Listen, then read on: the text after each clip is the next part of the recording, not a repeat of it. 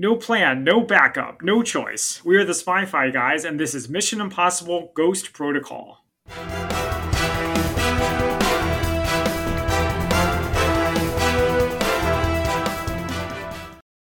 Hello and welcome back to the Spy Fi guys, where we cover spy fact, spy fiction, and everything in between. I'm Zach, And I'm Christian.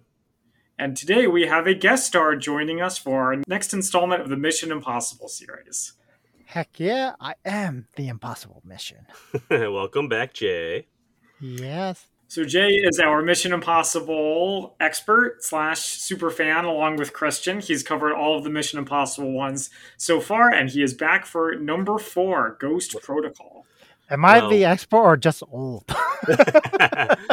and you're also, unfortunately, were just not able to join us for our uh, Dead Drop episode, which released last week on Dead Reckoning Part 1. And if I sound a little hoarse today, it's because we recorded it last night and I spent a lot of ti- time yelling at Zach. So tune in to find out. I you haven't. appreciate this. I appreciate this because I'm pretty sure I yelled at Zach the other night as well. It's Mission Impossible season, though.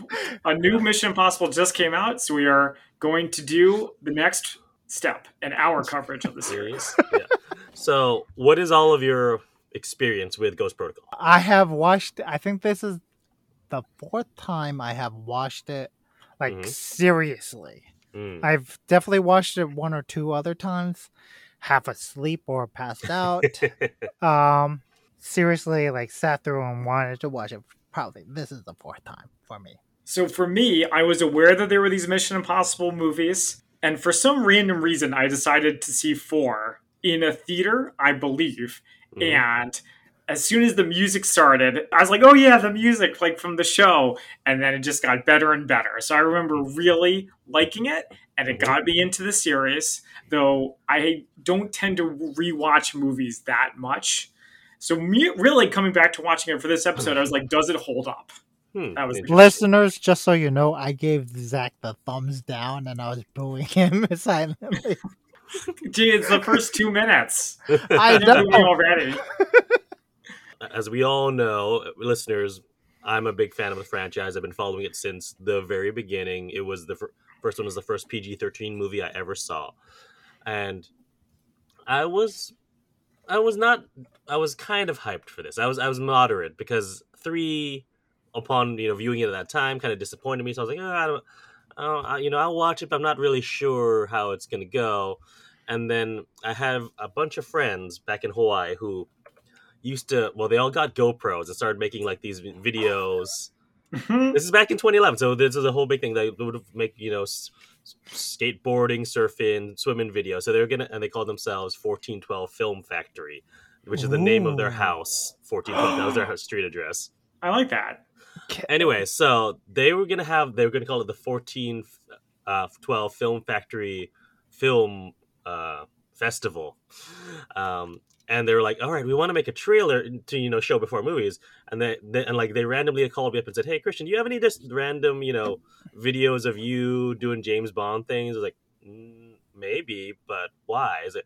Oh, we're gonna you know we want to edit together a trailer, so we're thinking about you know just putting something into the Mission Impossible Ghost Pro. Like, or we can film new stuff with me because I'm down to do that.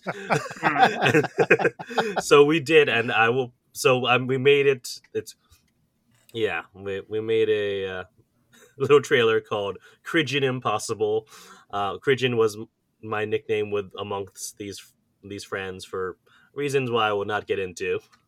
Is it some kind of insult? No, well, oh, I guess I'll just tell the story. don't- you don't have one- to, whatever. It, I mean, it's, it's just it's just kind of stupid. It's just they had one cousin who, like younger cousin, who had two two front teeth missing at one point, and so he would pronounce things weird.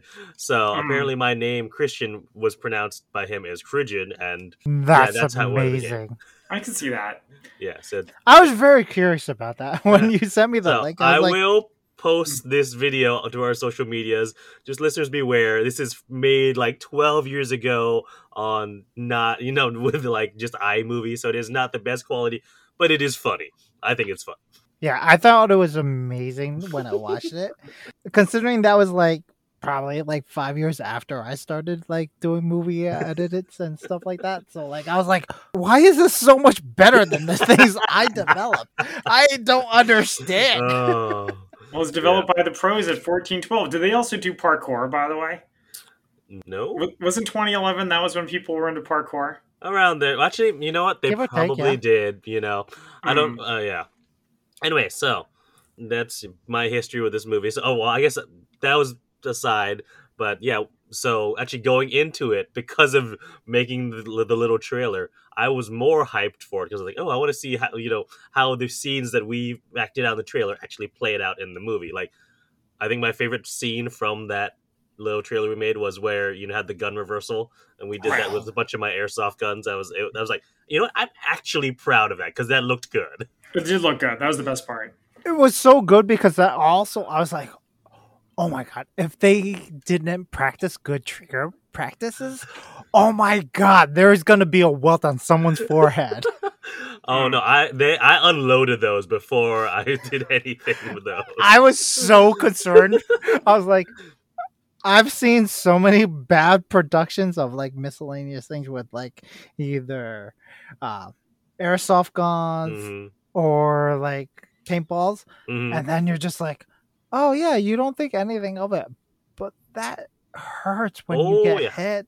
Oh yeah, especially when you're not expecting it. Yeah, I was Hmm. like, I've been hit by paintball guns from that ridge and been like.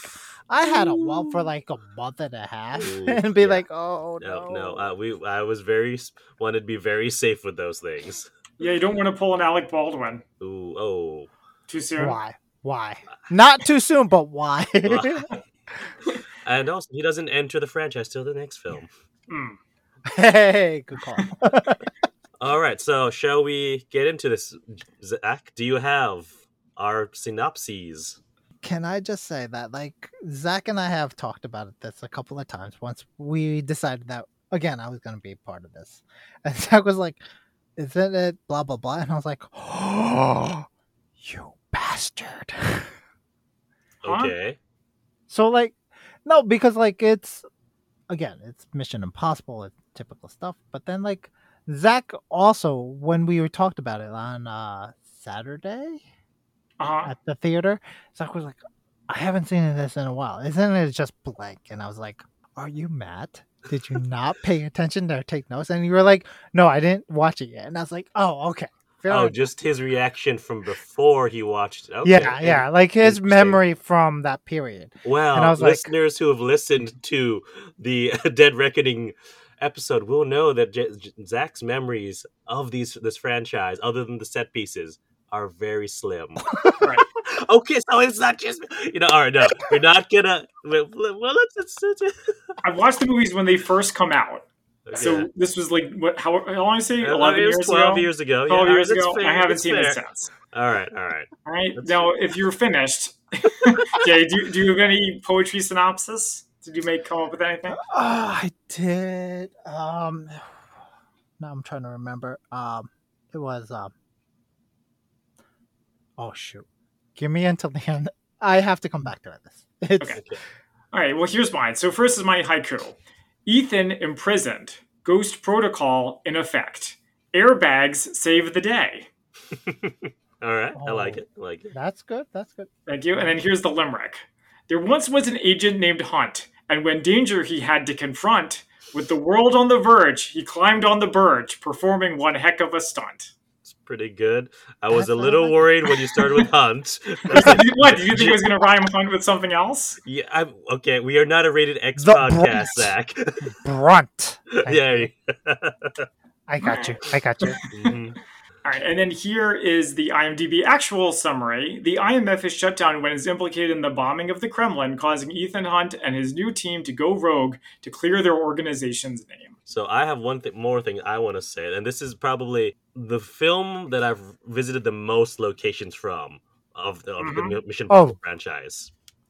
Uh, I, mainly, every time something came up because I watched it the uh, Yeah. last weekend, I was like, "There's Christian somewhere, probably there. Christian's probably there.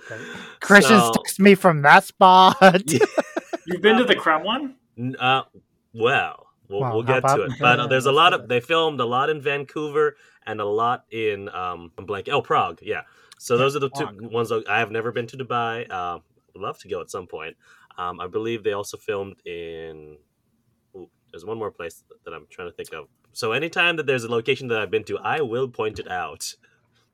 So we start at uh, a train station in what's supposed to be.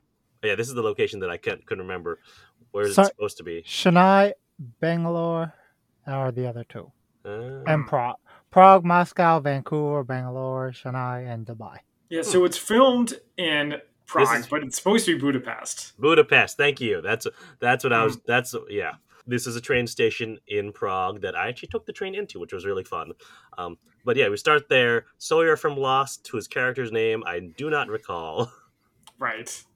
I- Is Agent Ho- Holloway or Hardaway or Holloway, something like uh, that? yeah, I Holloway, yeah, Holloway, that's right. yes, yes. Yeah, Who so says my he's- memory's bad? Eat it, you guys. Well, you only saw this one, Yeah, you know, a couple Like a few ago hours ago. Uh, there you go. That's why. So yeah, he's being chased. He run, runs off a building, throws an airbag behind him. It's Oh, amazing. So more, more. So not just one airbag, but two airbags save Two. the day. hmm Nice. Yeah. He thinks he's escaping, but then he gets shot by the assassin known as Sabine, who's played by Lea Seydoux, also featured in the James Bond franchise. That's right. Not Sabine from Star Wars. No, not Nope. that Sabine. uh, Sabine Moreau is her name. Mhm. So we next go to a prison sequence where we find that Benji's in the field now. He's no longer a technician. Yay! He deserved it. And we also meet Agent Jane Carter, who's played by oh gosh, I keep uh, Paula Patton. There, there it is. Thank you. Mhm. they're breaking out Ethan Hunt from prison. And Ethan Hunt is doing his best uh, Cooler King from The Great Escape here, with except instead of throwing a ball against a wall in his cell, he's got a rock that he has carved out over long periods of time, bouncing it off his cell. Presumably with a spoon. Did he carve it, or is it Or is it just, just, run? I think it's it's because just throwing it worn and it's just because he's adds been with it, yeah. throwing it like Yeah. fifty times per like every five minutes. yeah. But Great Escape, a movie that I want to cover in the future. Mm. But Oh, yeah, he's is more so good. hardcore than the Great Escape because he uses a rock and not a Yeah, baseball. yeah.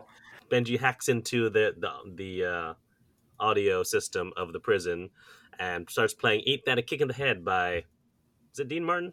Yes. So what I Mhm. liked about this, so now in 2023, pop songs are so in vogue to put in movies. But in in this one, there's actually a reason why they do it, which is to to let Ethan know that they're helping him. Because you'll notice Ethan doesn't really react when he hears the fighting, but when he hears the music, his Mhm. head kind of turns. I agree. Yeah, that's uh, yeah. Uh, it's a very so clear that's a- signal. it's a code phrase that he's he knows, and so he yeah he notices all the you know some very particular prison doors are being opened, and I like for the first good like five almost maybe almost ten minutes.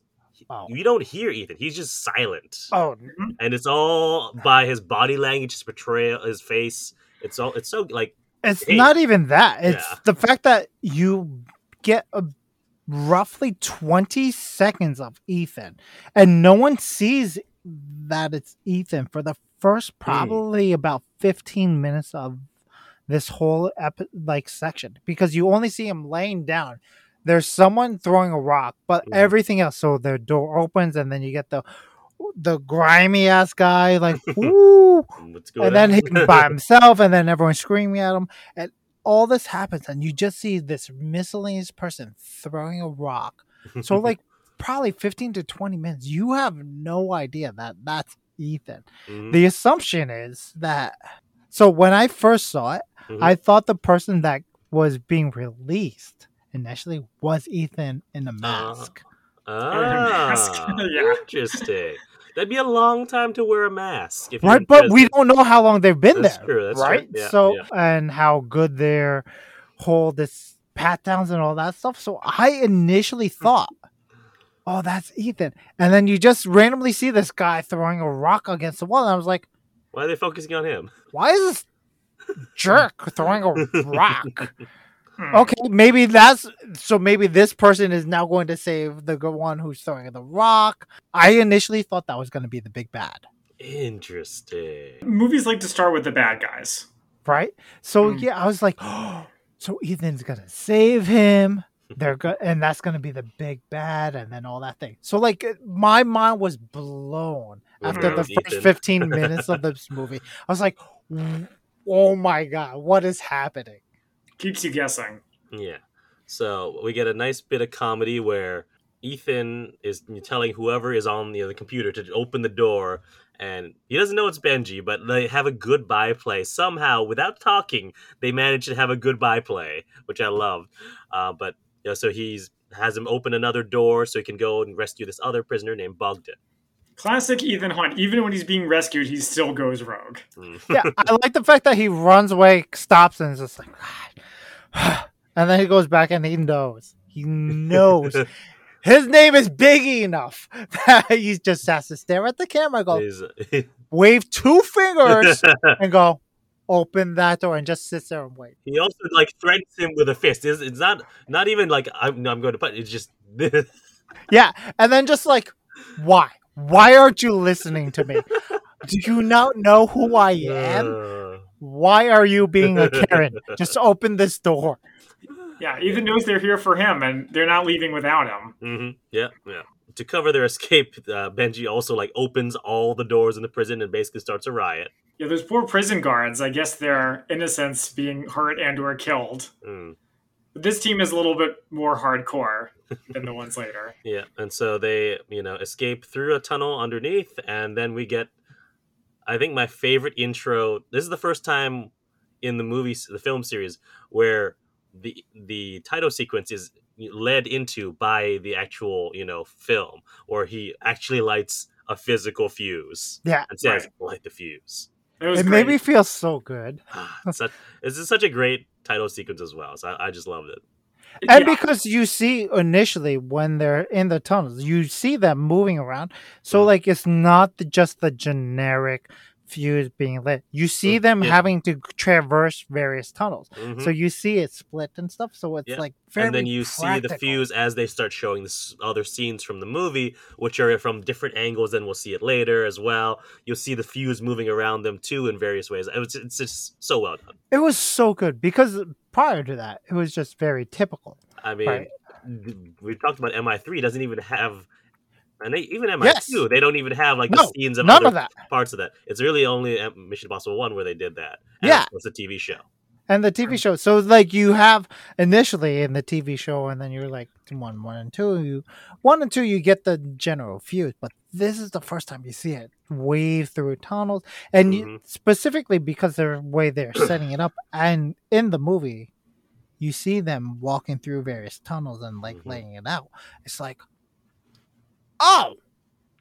Now I understand why this is part of the introduction, and Mhm. now as a viewer, you see I am now fully engrossed because of that. Yeah. So we go to them in a, in a white unmarked van because of course, and they're handing off. But I like how they hang, hand off Bogdan to you know this other van. They just stop briefly. He gets knocked out and falls right into the other van. Hello, friend. We are best friends, right? I definitely thought he wasn't coming back. By the way, yeah, well, we'll see. So actually, he is also in the Fast and Furious franchise. If yes. X. Uh, he is the guy that uh, what's his face uh, Oh, what is his name? Shaw. Hobbs and Shaw. Yeah, well, yeah. Shaw is Wow. beating up a guy. Well, is punching a bunt, uh, uh, punching bag, and it turns out to be there's a guy inside of that, and that guy inside there is Bogdan. Hmm. IMDb specifically labels him as bad bad guy. Bad guy. Bad guy, not bad guy. Oh, bad Bad, guy. bad guy. that's that's great. Anyways, so we get the full story of the mission from the beginning. They're yeah, they're in you know the Budapest train station, although it's really the pro- the old section of the Prague train station. They're tracking this file. Hmm. and Agent Hanaway gets killed, and Sabine stole the file. Turns out the file had nuclear codes, and w- they're suspected being stolen by an extremist, a nuclear extremist na- codenamed Cobalt. this is all in the briefing, right? Uh no, that's before the This briefing. That's Briefing. pre pre okay. briefing. A nice, straightforward plot. I like that. so they drive to where the telephone booth, where Ethan is getting his mission briefing, which is in Vancouver. I've been in that in that alleyway or the uh, oh, underpass. Hmm. I will be posting all of these photos to our social media as well after this episode gets posted, so you can see uh, all the places that I got to go, which was really cool just to you know be in these locations. So yeah, this is in, in Vancouver. We also also get the first hint about something happening to Julia that they broke up. This was wild. They say an unsanctioned hit. Yeah, so the mission that Ethan gets is to infiltrate the Kremlin to uncover Cobalt's identity before Cobalt can get into those files and destroy them himself. hmm And I like here that the self destruct is not quite working, so he has to like Bap, bap, nudge bap. it, do some acoustic ac- or percussive maintenance. Yeah. Uh, Which is a great because because it sets up the whole fact that they're The going technology to is not technology quite is not the best. Yeah, right. Mhm. and at this point in like history, like technology isn't like the technology we have now right now. Like No. you expect, I have an iPhone. It's going to be this thing. It's going to always make this happen. But at this point in history, like technology is rapidly developing. hmm So you never understand how good it's going to be. This and as is- an yeah. engineer, someone who grew up and built stuff, like it's like I always I always tell like when I helped with Zach with his computer, I'm like, there's gonna might be problems. I can't predict. I don't Mm-hmm. know. But it's Right. like today you don't get that. But like back then, Mhm. it's like you never. On the flip what's gonna side of that, though, this is also you know around the time of the first iPhone, and this is the first time you see That's iPhones and exactly that's the problem. But I thought Hmm. what was funny is you never see those things fail. Well, yeah, not with a corporate sponsorship. Well, yeah, and prob- most likely due to you know Brad Bird's connections to Pixar and Steve Yeah. Jobs. Yes, Oh, there exactly. That's actually a really good point. I didn't even think about that. That's the joke I always make about driverless cars. Where it's like, how often does your computer fail for no reason? All right, so we get to the Kremlin. Choral music. The Yes, classic I- Russian choral This is very, very red Oc- Hunt for Red October. So this this part here, at least the courtyard, and actually most of it, actually Prague Castle, which I've Hmm. been to. So Ethan and Benji are in disguise, but not like a full mask. Ethan's got like a fake mustache and a fake nose. It looks pretty good. That looks like the guy, the general he's supposed to be. Uh, Hmm. Agent Carter, or I'm just calling her Jane because Agent Carter just makes you think of Hayley Atwell, who Right. not there Well, yet. well, well, we'll just leave that alone for a second. Um, So Jane is disguised as a tourist, that, and she's got, or they've got some trouble at the security checkpoint because here we go. Actually, this is the one time where you see not, not the iPhone failing, but something with the iPhone not quite working, where the photos to get their IDs are not uploaded correctly. Mhm. I like how they bluff the guy. it was very practical, hmm which I appreciate. I also like. Did you notice that he introduces him like the guard introduces himself at as like a major, and then when he, you know, when he uh, messes up, he says, "Oh, it is like you made a big mistake, run it again, private, private. Igor." Yeah, run it again, private. Mhm. yeah. so now he's instantly demoted.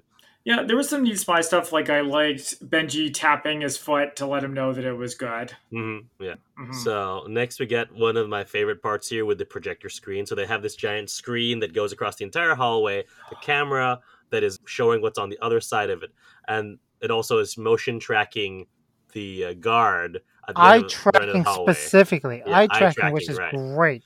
because you know, yeah, his perspective is going to change at, depending on where he's looking. The fact that it's eye tracking rather than head tracking, Mm-hmm. which is beyond the technology at this yeah. time, Mhm. Right. and beyond Yeah, like, now maybe. well, no, No, no, no, no. Now you can do it. we yeah. have eye tracking devices right now. Yeah. What that concept of technology at that point is not what we expect because you expect like you're like okay head tracking my uh, eye tracking makes sense but the fact that you now see it understanding like okay if it's lower and you see it higher you have to Mhm. reposition all that. Like it was such a revelation for me as like someone who does photography and Mm, like and camera work like going oh it's not just where the head is it's the fact Mhm. that you have to understand where the eye is looking and gazing so like head might be say five five feet up, but the Mhm. eye is looking even further up. So now you have to readjust all those angles. That just blew my mind Mm. because it also at the same time understanding like where like the projector screen right it expanded and i was like i own projector screens. I understand hydraulics. There's gonna be a gap at the corners Yeah, it had to be that exact size, and yeah, well it made me rethink about like what in the prior scene where they're talking about like the setup and like being very precise and all that stuff. I was like they understand they knew the assignment right? Mhm.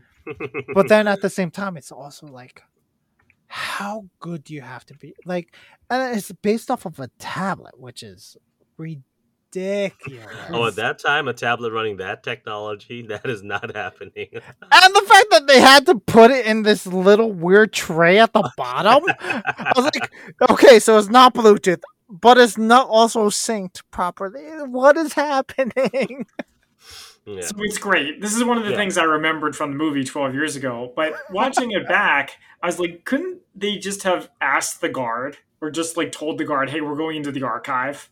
what Like, why did they need all that? There's only one guard. They could have even just tranquilized him. what christian help me Okay, you, you remember their whole thing is get in, get out, zero residual presence. That's what's Ah. supposed to happen. So no one should even remember them. So no, they're not going to talk. Uh, you know, yeah. So in the prior scene, okay, so I think, and now I I figure I understand where you're coming from. In the prior scene, when they're coming in, Mhm. they understand it's a general, but they don't know which general it is because Yeah. they see the stripes, they understand it, and so that's why they're like, "We need to see your ID. We need to verify." And they say, "You should know who your boss is, right?"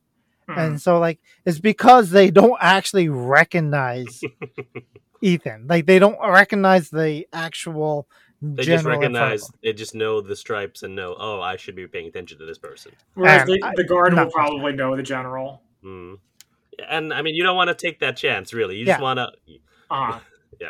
Yeah, it's not even just yeah, it literally it's just like someone is above me. I understand the rank.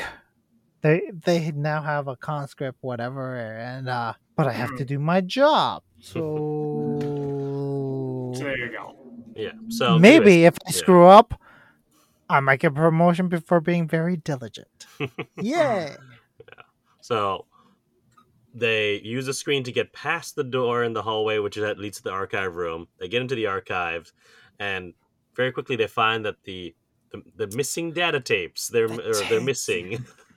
Ooh, God so bless that they're actual tapes yeah, with yeah. magnetic ribbon. I was like, yeah, so there, ah. any clue to Cobalt's identity is gone, and as soon as he finds that, someone is piggybacking on their comms, but also cross transmitting it, so it's heard on both their comms and also all the radios of the Russian of the Russians. so it's a trap. it's a trap. Whoever is on the radio piggybacking their comms is making it sound like they're about to detonate something. So they quickly, Right. very quickly abort.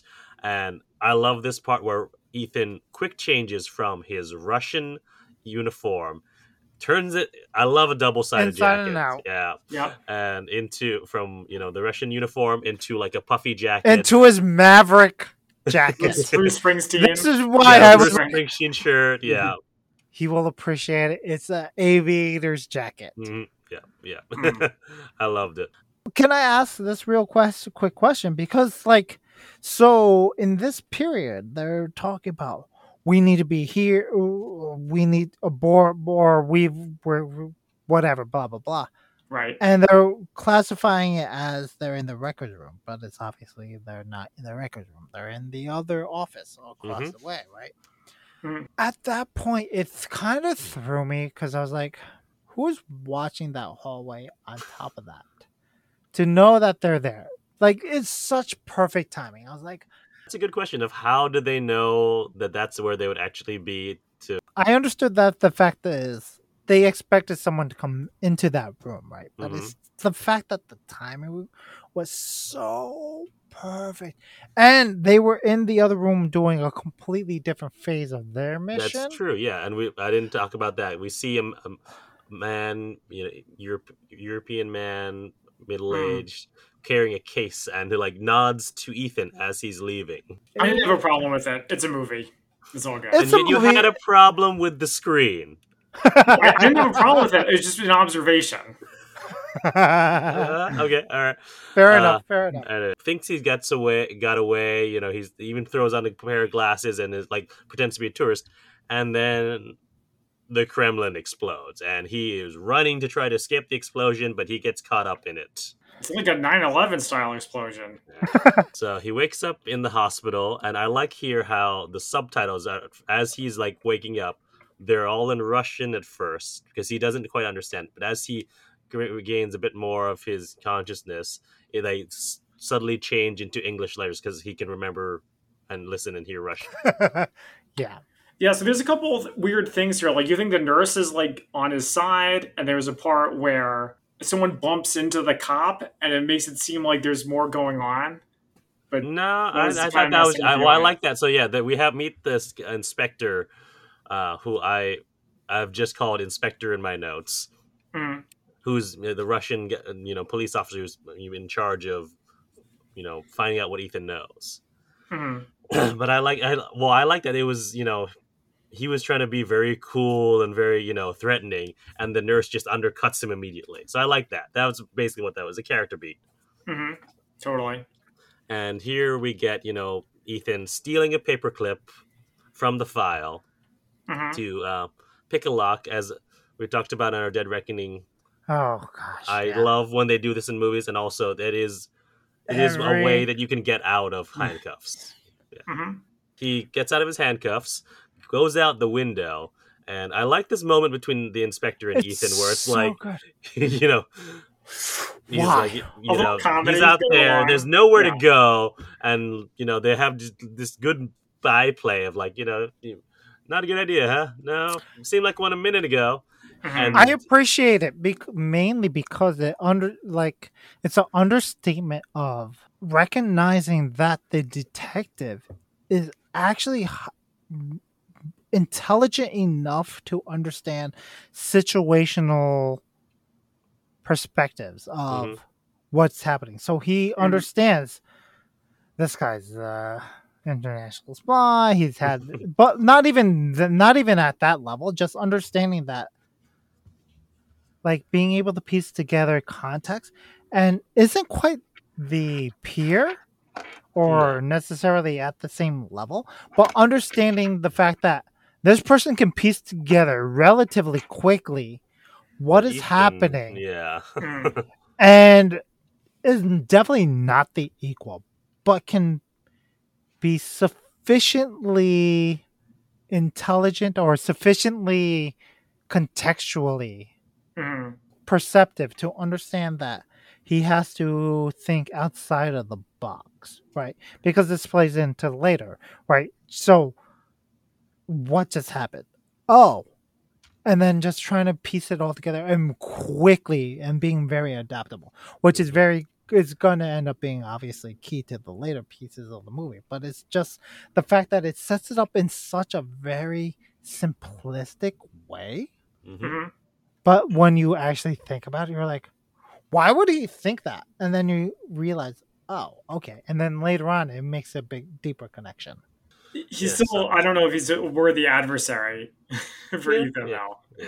So I like here, yeah, you know, Ethan is about to come back in. A van comes by, and Ethan looks up and realizes, oh, wait, there's a wire here. I can zip line across to the van. He does it, and there's this moment of once he actually does it, like shock on his face. Like, wait, I did this, and he looks up at the guard, the inspector is like, you see, I did that, and he's, the guy's like, you did that, and then realized, oh wait, I'm supposed to catch you. I have a Hmm. gun. I'm gonna go, get, come Has to after you. you. The fact that when he does it and they, and you see the pan of the face of like, what is happening? Wait, I thought you we I was going to get a promotion. Like you can see like the the, tr- The wheels thought turning, yeah. process of uh, and then like, oh, I'm so sorry, buddy. Mm. Ethan, you know, go, runs out of there, s- steals a, a leather jacket off of someone's clothes drying. Which who who is washing and drying a leather jacket? Maybe it's pleather. Many people. I mean, when you're taking care of leather jackets, you're doing like the overhaul, but then the interior is typically another I material, guess. so you want to Yeah, wash a- that, that's so like you point. dry it. That's a fair point. I mean, when I wash my cosplays and the outside is pleather, but the interior is Uh. satin or something else, I have to wash both sides very differently. Fair point. All right, Hmm. all right. I, I, I rescind my comment then. Also, my dad has a dry cleaner. He had a dry cleaner, so Mm. like it was all basically one thing. But then, like, I also understood that he screwed up a lot of material things. Like, I'd be like, Hmm. there's two different things you need to work about. So, Yeah, so he also steals a pair of boots uh, from like uh someone selling something at like a thrift market or something. how do you Right. find the exact size? I mean, I assume It's a that he- movie. yeah, or you know, it's just something to have on his feet, if even if it doesn't, you know, fit him quite right. Yeah. But that's all also the thing because then we see the fact that he traveled for a long period. I have walked in Ah, yes. boots that are one size too Uh, big. uh, the Mm. amount of blisters that he I've doesn't even have socks on. He didn't steal socks. Yes, that's the worst part. And he's wearing a pleather slash leather hoodie Yeah. with no shirt on, so it's just sticking to with him. no Ugh. shirt. Oh my god. Uh, but more importantly, he steals a cell phone, sets up a meet, and goes to a rendezvous point. And when he gets to that rendezvous point, he gets into the car, and the secretary of the IMF is in there, Yeah, and also uh, Mhm. his chief analyst, Brandt. Played by Jeremy Yes. Renner. How do you guys feel about Jeremy I like Renner? Jeremy Renner. I really enjoy Yeah. Jeremy.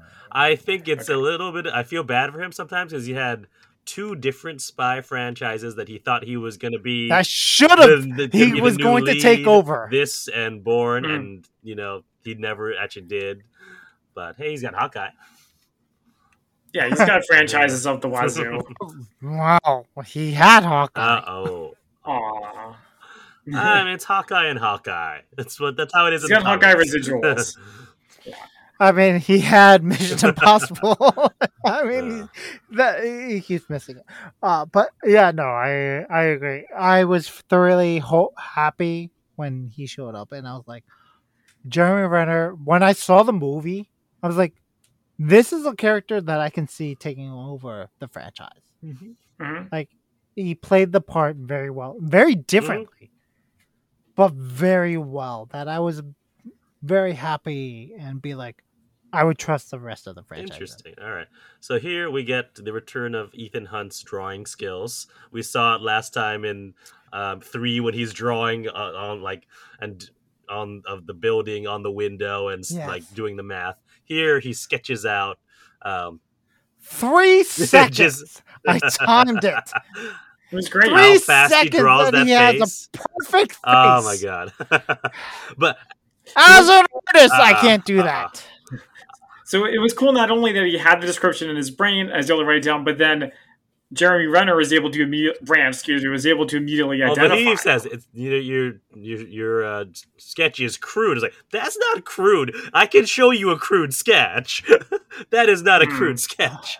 Mm-hmm. Having worked in court systems, that's Oh. pretty fucking clear. Yeah. Witness testimony at that point.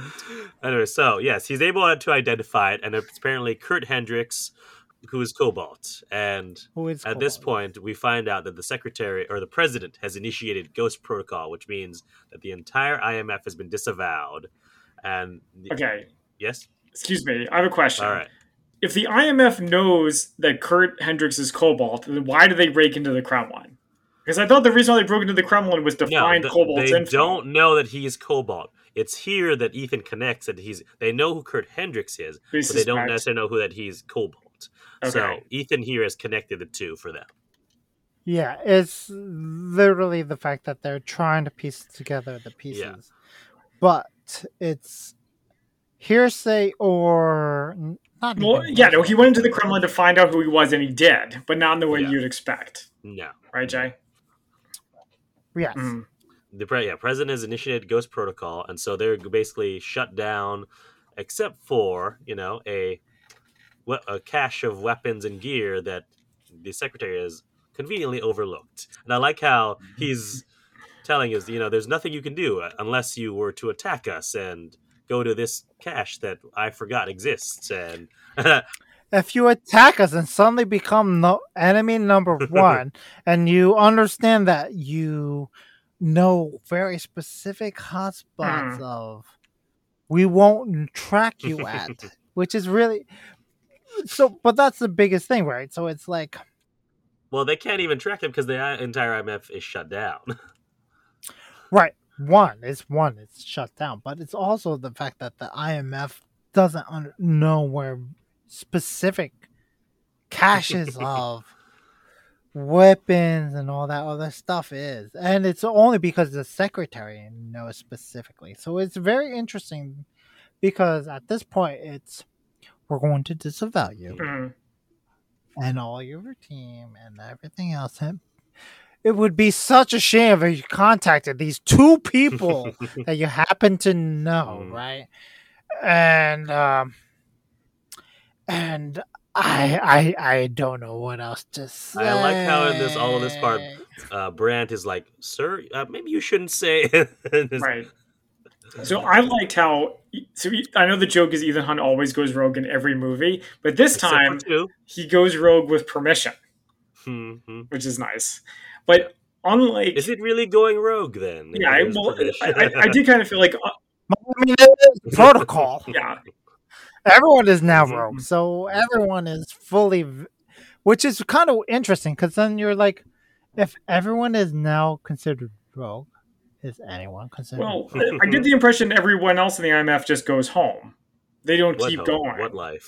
I don't know. I mean, whatever. but yeah, But anyway, so in the midst of all this, there's an attack on the car, Mhm. and the secretary is killed. They go over a bridge and, and into the water. They get shot at, and Ethan uses a flare on a body underwater to get them to chase the body, and they escape.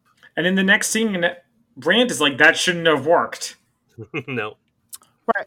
which is interesting because now because right off the bat one it's meant to throw you off that th- Brandt is not an agent or anything else a- uh, Brandt is just a Analyst.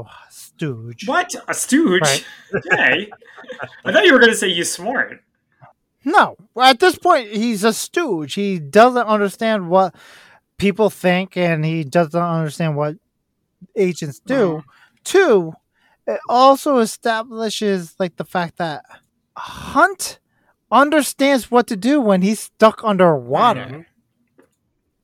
Which is a big thing that comes into later episodes, Yeah. right? So, like, he's learning, he's like evolving, he's figuring out when a sh- when a car goes into the water, what do I do? Okay, so this worked this one time. I throw a flare out, and it, uh, and Brandt asking the questions of this should not have Right. worked.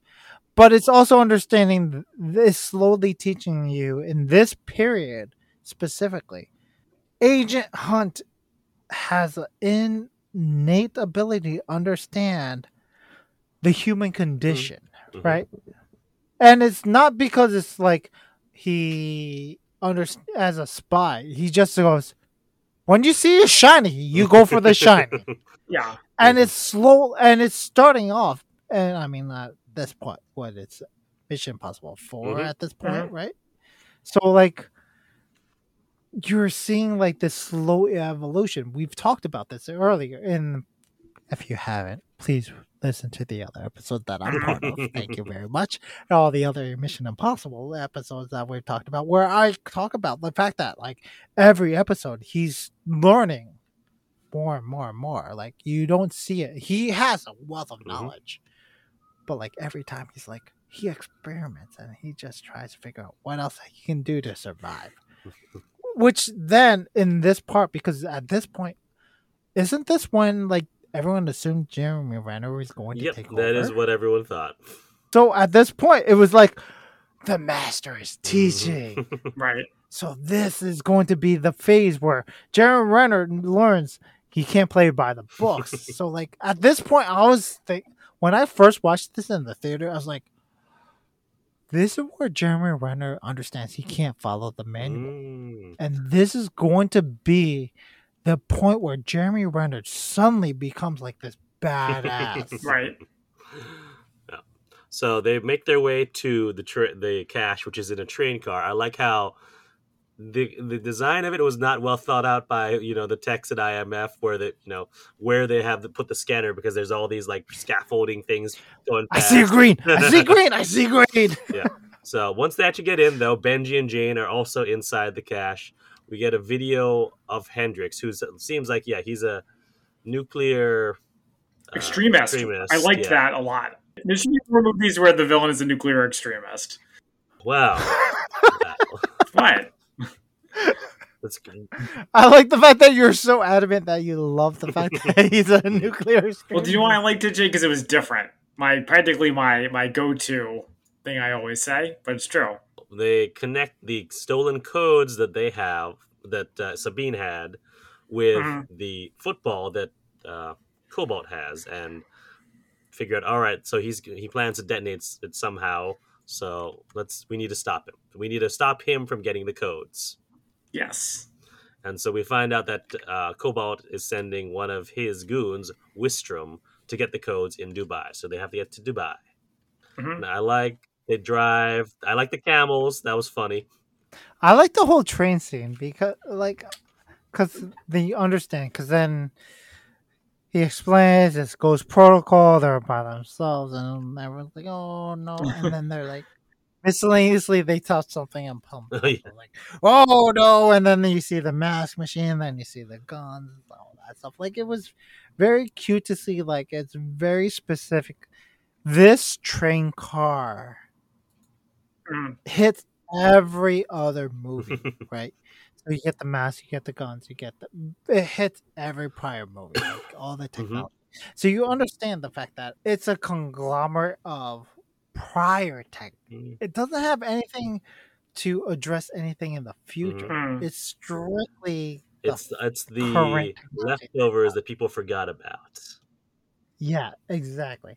Because in theory, you think at this point when I watched it, I was like, Jeremy Renner's going to take on, and the movie, the franchise is going to go. So there's possibly future tech, Uh, but no, it's, just just, the stuff strictly we've some of the stuff we've seen before. Yeah. we've only seen before, Yeah. and it's or that level. activated. Yeah, and and it's not even like super secure. like Jerry Renner just leans up and then all these guns show up, and you're like, "Oh, this is just a piece of crap train car from like 20 years ago." Okay, they are literally running bare bones. What did you guys think about the part where Ethan says you all can walk away if you want, and Jeremy Renner kind of makes a motion like he's going to? Oh, I didn't notice that. Oh, that's did you notice that, interesting. Jay? Yeah, I did. Mhm. Uh, I didn't notice the first time I watched it, but I noticed it after the fact. Yeah. I like how he plays where he puts his gaze. Mhm. Right? Mhm. So he looks over at companions and then he looks and it seats for a split second longer on Ethan and Mhm. then him saying, I'm I'm in. like it like it plays very differently now that I know it. But initially like I was like, oh, I mean he's a spy. He obviously not, when he says he's in, it's because he wants to make the world a better place. But like after the fact, I was like, it made me replay them multiple times and going, oh.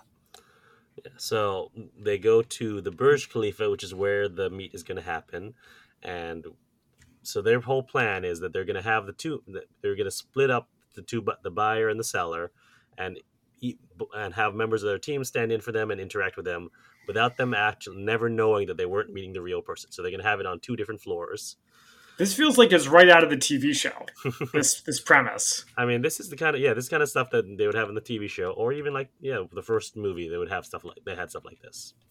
hmm Which surprisingly, the simplicity of it works so much Mhm. better. Oh yeah. Except for the, the one thing, the only thing is the fact that they moved the rooms by one door over. No, so I, I don't think that's what it was. I think they moved. They had different floors. Yeah, Yeah, they had two Yeah. floors, right? But it also, when I've watched it one Yeah. and two, and the second time, it looked like they were trying to transfer over one door, which threw me off.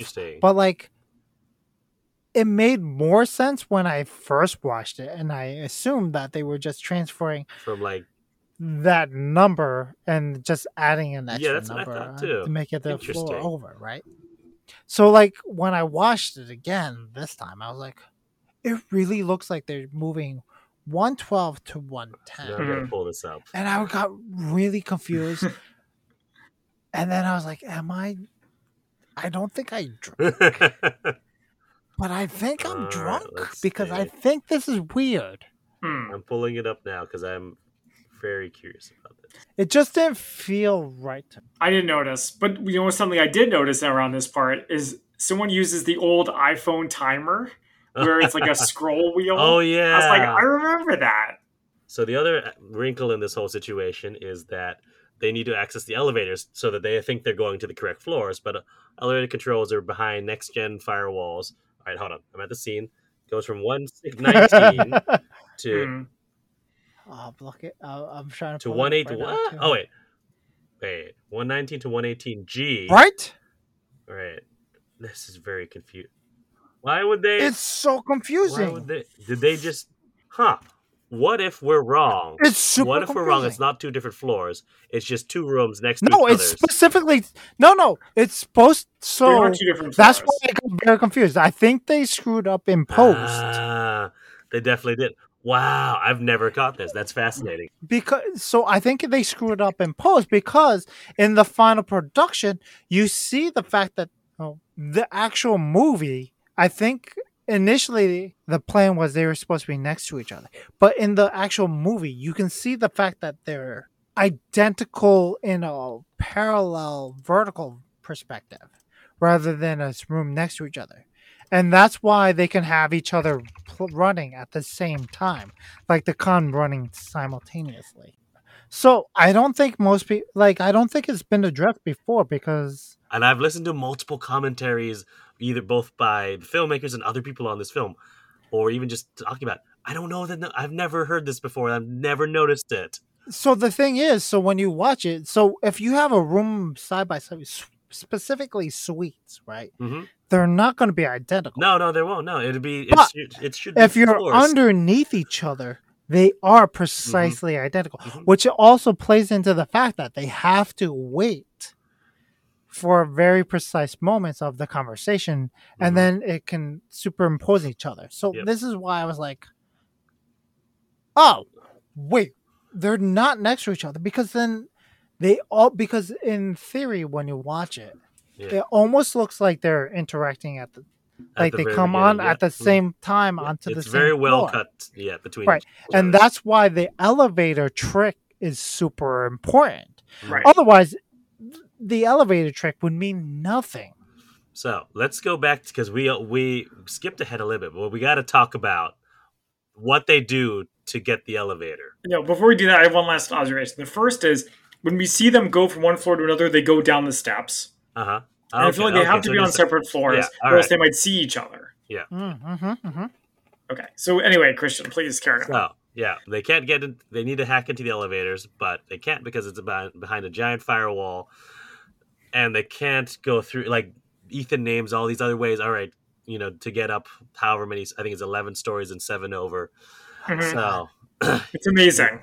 it's he, you know you can't do vents you can't do internal stairways you, you got it so you've got to go from the outside how is he going to do it gecko gloves and so ethan hunt's going to climb up the side of the burj khalifa which of course tom cruise did in real life Yes. So I have a lot to say about this part. Oh, course oh, let's do it. Okay, so I know we're going to bring up the dead drop again. This is the last time I will try to do so, but I told Christian I think this scene is the best and the worst thing that ever happened to the Mission Impossible series. Intriguing. Since Hmm. I haven't been part of the dead drop, I'm very curious. Okay, so it's the best part because it's amazing. Okay, well, we'll get into why it's amazing shortly.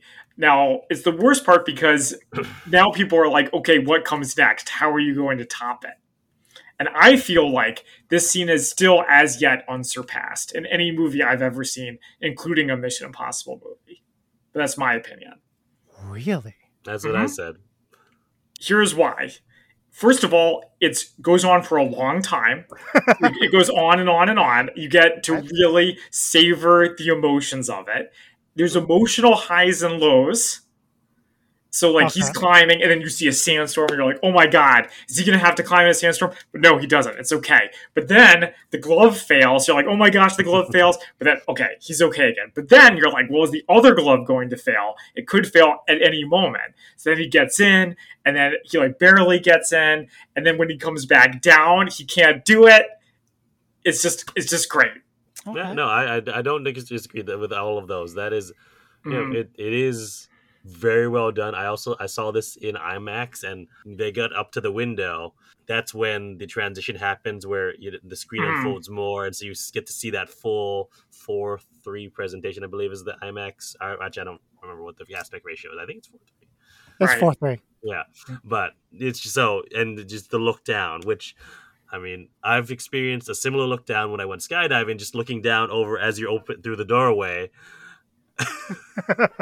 He's making an "Oh look at me" face.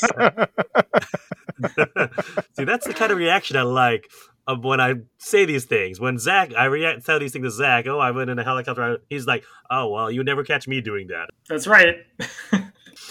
I Um, kind of wish this was a video version. Anyways, but seeing it on IMAX and seeing that look down with the in the the huge ratio gave me almost the same kind of Mm. you know butterflies in my stomach than looking out of an actual airplane as I'm going out of it gave me. So that was so well done. it provokes a lot of emotions, usually terror. Yeah.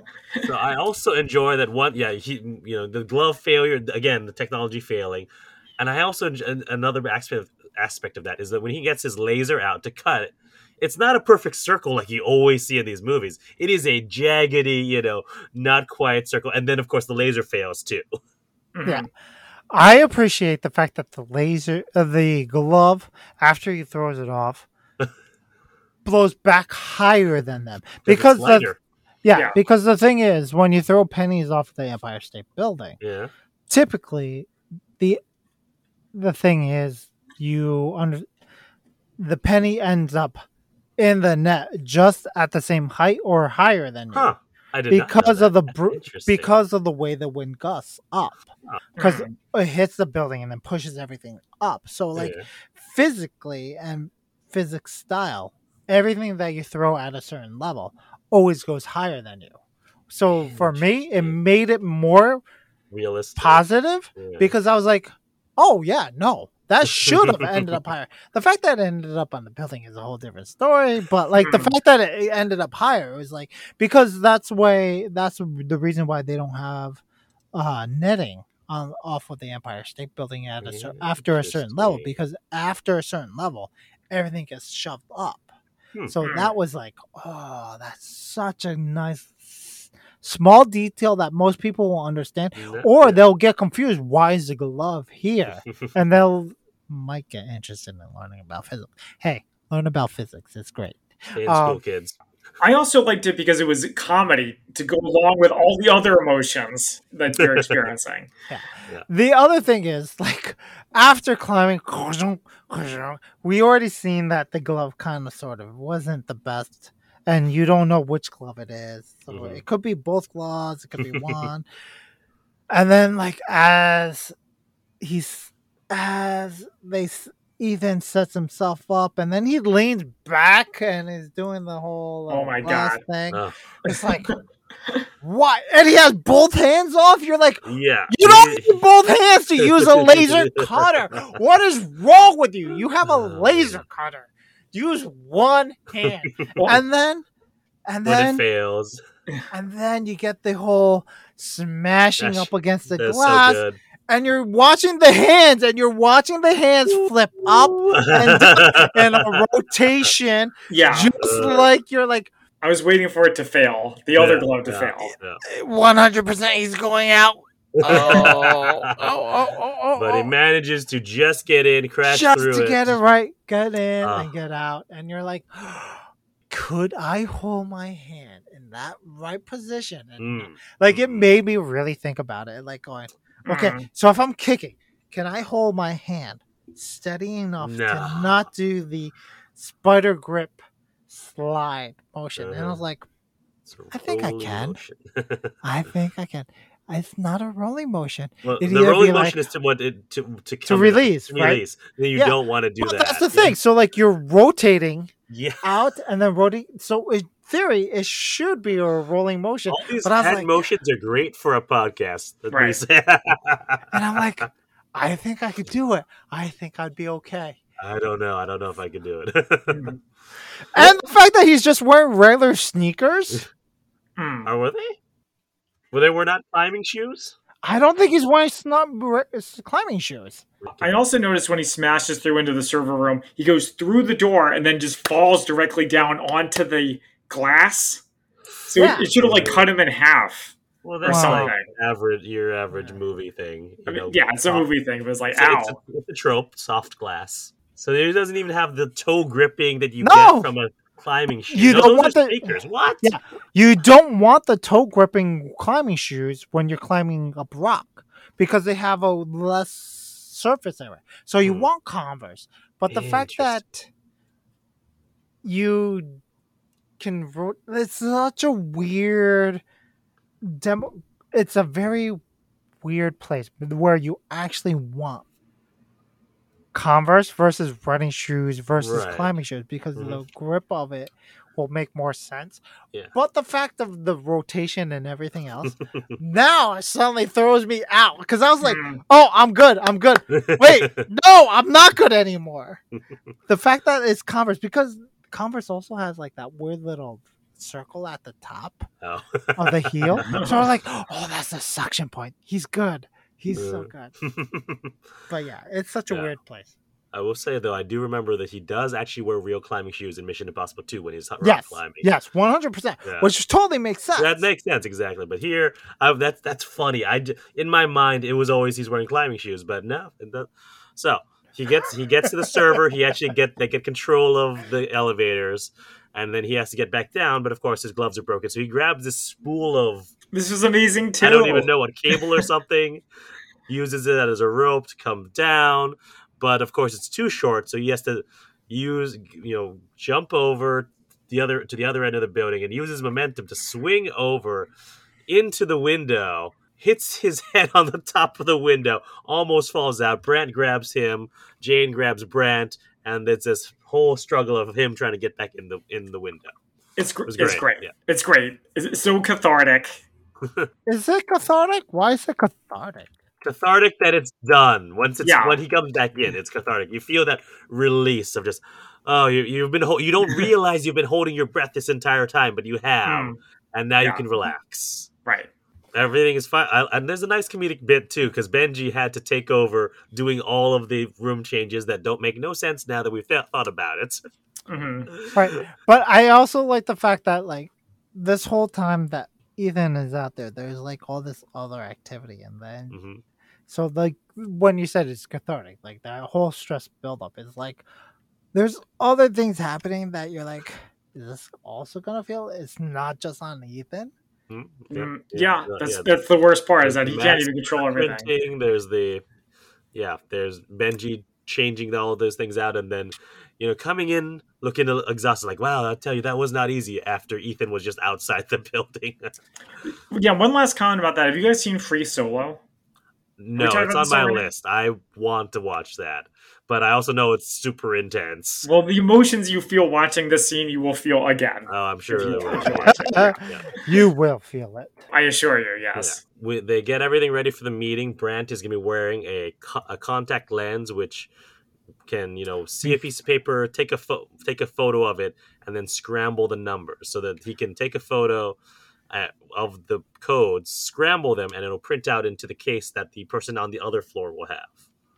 So they're not giving them the real codes. No, So we see the technology early on, but we don't understand what it is. Mhm. Like at the beginning of the oh yeah, movie, um, we Hanaway. s- uh, ha- yeah, was Hanaway the- has the contact, and we don't understand how he suddenly knows that there's an assassin. Like it Mhm. doesn't explain it. So now we get the full definition and the full explanation of what this technology technology is. We only see the contact, we and Mhm. it's weird, multifaceted.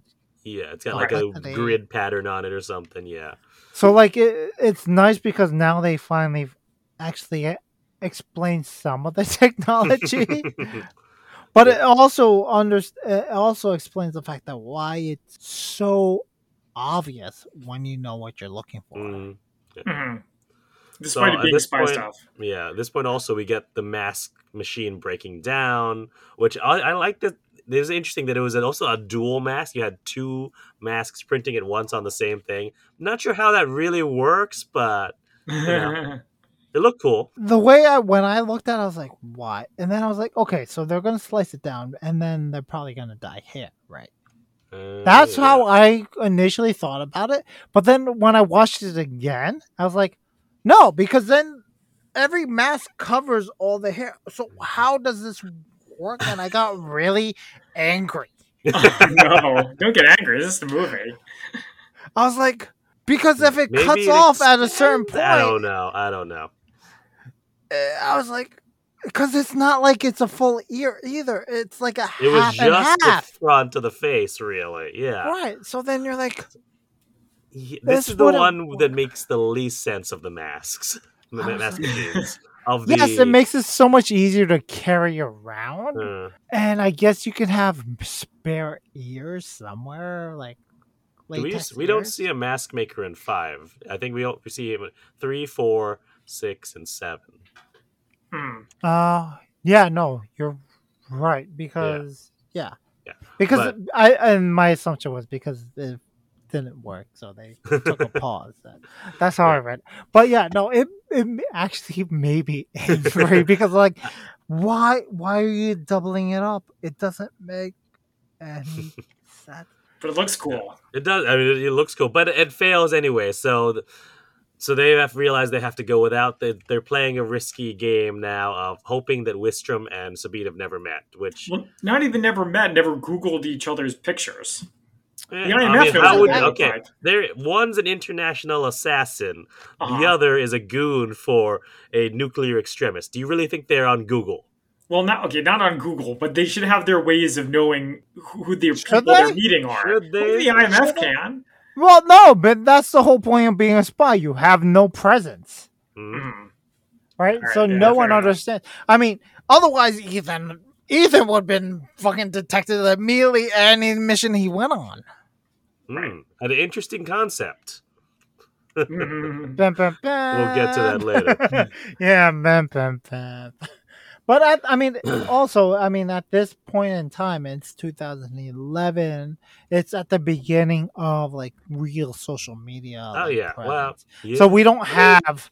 Even Facebook was around since It's 24, so it's was, yeah. 2004. But yeah, it wasn't what it was yet. Really, I mean, Facebook started, but I mean, it wasn't it wasn't open to everyone until it wasn't open until actually. 2000 and maybe 10, somewhere around there was when it got opened up to everyone. 2009 2008 2009 when it Okay. started to be opened up but even then it was supposed to be that you were supposed to be a college student Or you had the Until- separate, like yeah, yeah, until 2010 2011 so this No, is it's- like yeah, it was right around this time. Yeah, you're right. Okay, that's interesting. Alright. Yeah, that's a good point too. But yeah, Um, they need to not know who they are for the scene to work, which it does. yeah. So that I like this here. We talked about it a little bit before. That you know, there's a mirroring of the two scenes. They have all this great camera move where it moves from one floor down to the next. It was so Mhm. good. But also at this, the, but before that happens, actually, let me. I just got to clarify that Wist, they find that Wistrom has someone who can authenticate the codes. So they realize, all right, they're gonna immediately know that it's the codes are fake if we use this. So they have to reprogram the case, which of course Benji or not Benji, uh, Brandt has thoughts about, and Hmm. but comes around to realizing, you know, that even if they fail here, they can get code some, another way, and they would be in the wind after that. i assumed that the code validator would have validated any number. Anything. That's the thing, but they don't know that right because they don't know that he's, you know, based. They've got his family hostage. Right, right. So I was like, well, that seems like a little extra. You just have to hope that this person's a good human being and Mm-hmm. Talk to them, and it'll be fine, right? It was definitely interesting that they had to adapt when they only have a person here to give them the. hmm They'll know it's fake. They reprogram the case. They have the meeting, and the contact lens is transmitting to the printer that's in the case that Jane has on the other floor as she's meeting with the real Wistrom. Um, and as everything is going to plan, except Sabine notices the contact in Brandt's eye after the deal is done. So they have a big fight. She also notices him blinking, and I really like that. In too many movies, the world famous international assassin is kind of dumb and easily falls for whatever they're planning to do to them, and not her. This is Mhm. good. I took the wrong moment to take a bite of cake. So for our listeners, you, yeah, I mean, we can keep this in because this is related. So for my birthday, my wife made me a version of the Tom Cruise cake, the coconut white chocolate cake that Tom Cruise sends to everyone who works with uh, he works with, or even people he worked with a long time ago, like Kirsten Dunst back in Interview with a Vampire. So I figured, uh, well, figured it would be appropriate uh, as I'm recording it. I just had a little piece of cake, but I took the wrong moment to eat a, s- a bite, and so I'm ju- that's what that Oh, silence was there. Or the right moment. It's Mission Impossible season, the most wonderful time of the Mm, year. Oh yes, yes, but no, my wife, amazing. This cake is so good. Nice. Before we continue on, I just want to back up for a hot second. Sure. When the car goes into the water, Oh, that all the way back there. Okay. Uh huh. knowing what we know now, at the time I was like, oh, oh crap. They're going to breathe. They'll be fine. They're going to send this thing. But knowing now, I was like, are they not going to breathe the wa- air from the tire? and I got What? mad that they didn't breathe the air from the tire. Funny. I mean, that is it is a it is a thing that is possible to do if you And have it's a like thing a. they would do in a movie. Mhm. Well, that's the thing. It's Mhm. been done in movies recent since that time. So I was like, and like my brain like repositioned it, and I thought that was the moment that that's what I thought. You thought that they did that, and so when they didn't, you I were like, thought. uh, I funny. learned this technique, nope. and I was, Was like, it? I I found that out from MythBusters. "Yeah, yeah," and I thought it came from this movie, and I got mad that it didn't happen here. I was like, "Oh no." Anyway. Anyways, So back to the movie, we have Sabine seeing the contact. So there's a big fight. We see that Brandt's actually got some skills in fighting, which is confusing because he's just an analyst. Well, Ethan reacts to this later. Yeah. Yeah. Well, yeah, Yeah. but at the same time, like I didn't think twice when I first watched it. I didn't Mhm. think twice about it because I was like, yeah, because he's Jeremy Renner and he's Mm. done action. "Well, this is before I knew Jeremy Renner as an action person." Oh, I guess So I, just I automatically understood it. assumed. Mhm. Yeah. Yeah, so I just assumed that you work for the IMF, IMF and you get you that know how to do things. But would you expect Benji to do that as a as a technician? Well, Benji has done uh, not necessarily that Not quality, yet. No. Yeah. but like can handle himself.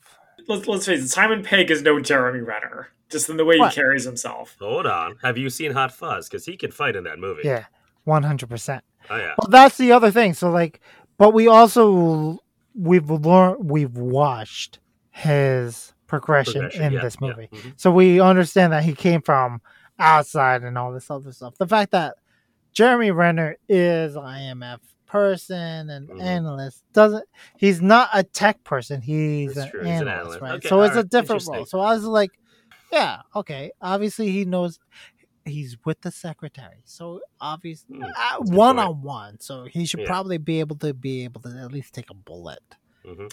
which unfortunately he does not which is such a drawback So, in addition to this, you know, Sabine is getting away, so Jane goes after her. They have this big fight, which was pretty brutal.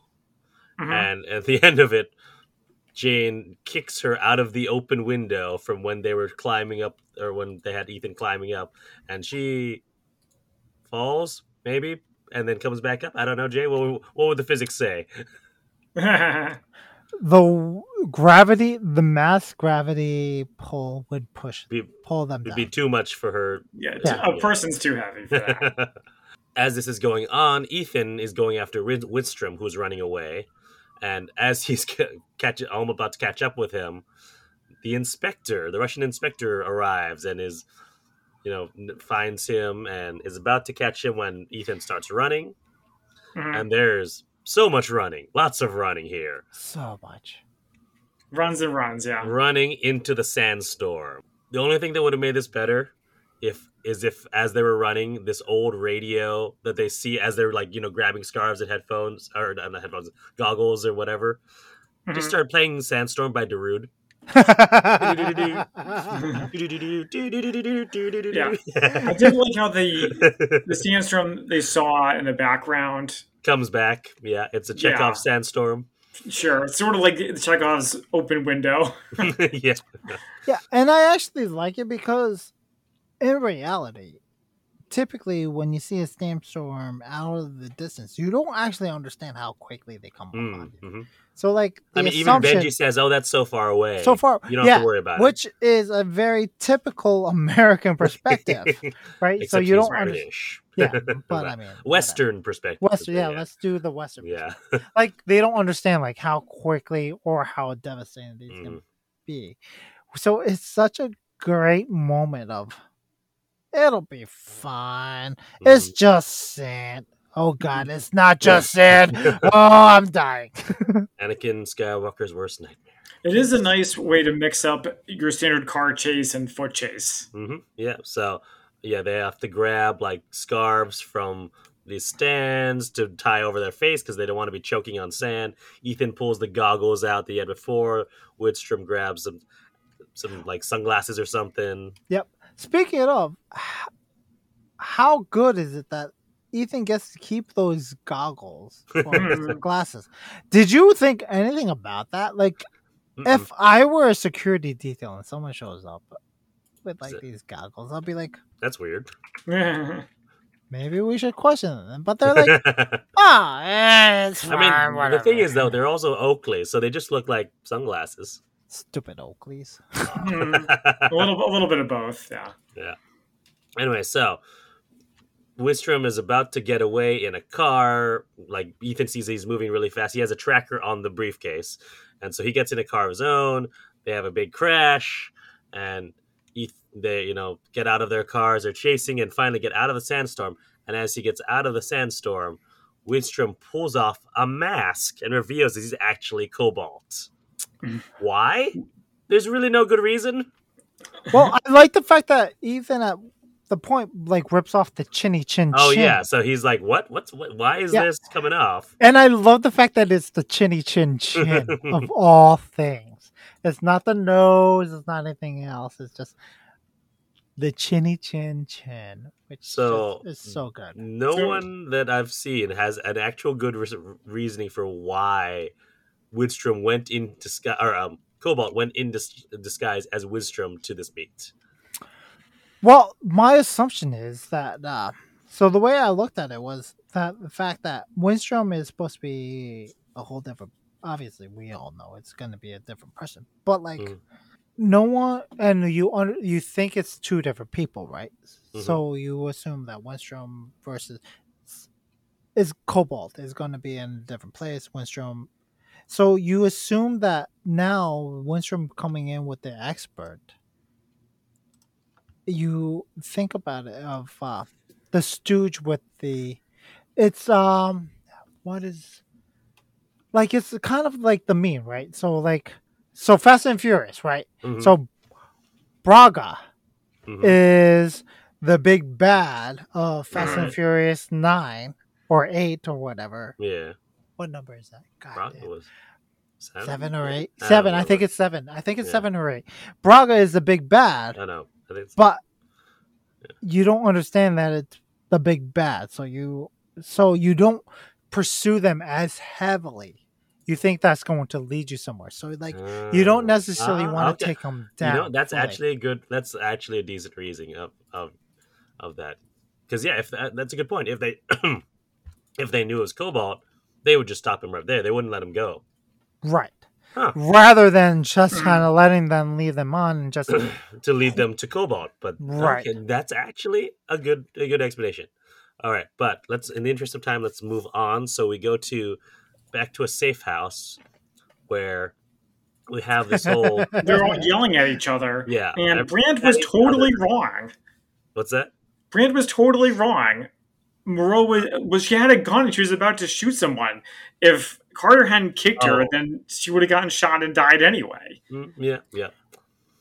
Or I don't know. She could have Also, Brandt was right there. He could have done something, maybe. Well, Could and have shot, could have shot, and then not had to deal with them being kicked out the window. I'm just saying. I mean, Brandt just is trigger shy, I guess. Maybe. I well, know. right, but they also never really explained, at least not to my satisfaction, why they couldn't kill Moreau. Because she's an she's an- asset.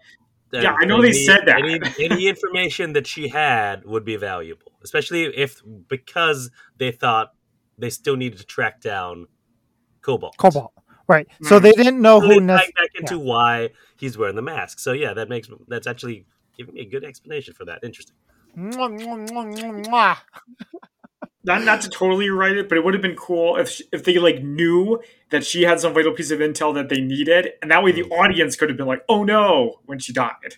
But that's the thing. Like, I, I think they tried. I prob, I'm going to assume that there's probably some cut footage somewhere. Oh, there's a whole ton of stuff. Yeah, that, like, but specifically in this perspective, for where. Yeah. the assumption is that she had very key pe- information, so they needed to specifically keep them alive. But like, I mean, you want to keep every possible lead alive. Mhm. Right. So here's also where we get the big confrontation between Brandt and Ethan about, you know, how does a someone with your skills end up as an analyst? They do the whole gun swap thing, which is really like, you know, Ethan will pull a gun on him, and he's very e- quickly will disarm Ethan, and Hmm. yeah, Disassemble the gun Mhm. and yeah. understand all that. So Ethan, I was kind of confused. I was like, "Why is there some big? Why does Brandt need to have some big dark secret? Why doesn't he just say I didn't want to be an agent anymore, or I don't want to be an agent, or I used to be in the Marines, but now I'm an analyst, or something like that?" Right. uh, this No, is I- li- giving me flashbacks to our Get Smart episode where you're wondering why someone who's an analyst would want to be an agent. That's not what I said. It's a bit more involved than that. it though? You have to go back and listen. No, that's basically what it is. You wanted a motivation why an analyst would want to be an agent, but that's besides the point. yeah, here. yeah, you definitely did. Okay, fair I, enough. I whatever. listened to that one. Ethan leaves because he gets a call, and this is where we get Brandt's whole story that he was a protection detail for Ethan and Julia when the attack on Julia happened, and so he feels guilty about it, and that's why he walked away. Yeah. Which I appreciate because prior to this, we understand like this whole situation with Ethan and everything. So like it really ties up a lot of loose ends of why Ethan is back and all this other stuff. Mhm. So like until that moment, I didn't understand why. Mhm. Like I was like, didn't Ethan just be like, I could- Retire. I'm good. I'm out. I'm happy. I'm living my life. And then I was like, oh. So like it really Mhm. started to and those questions were sort of like i mean it, for people who had seen three those questions were sort of like okay what really happened with julia because they didn't just write her out like that come on Right.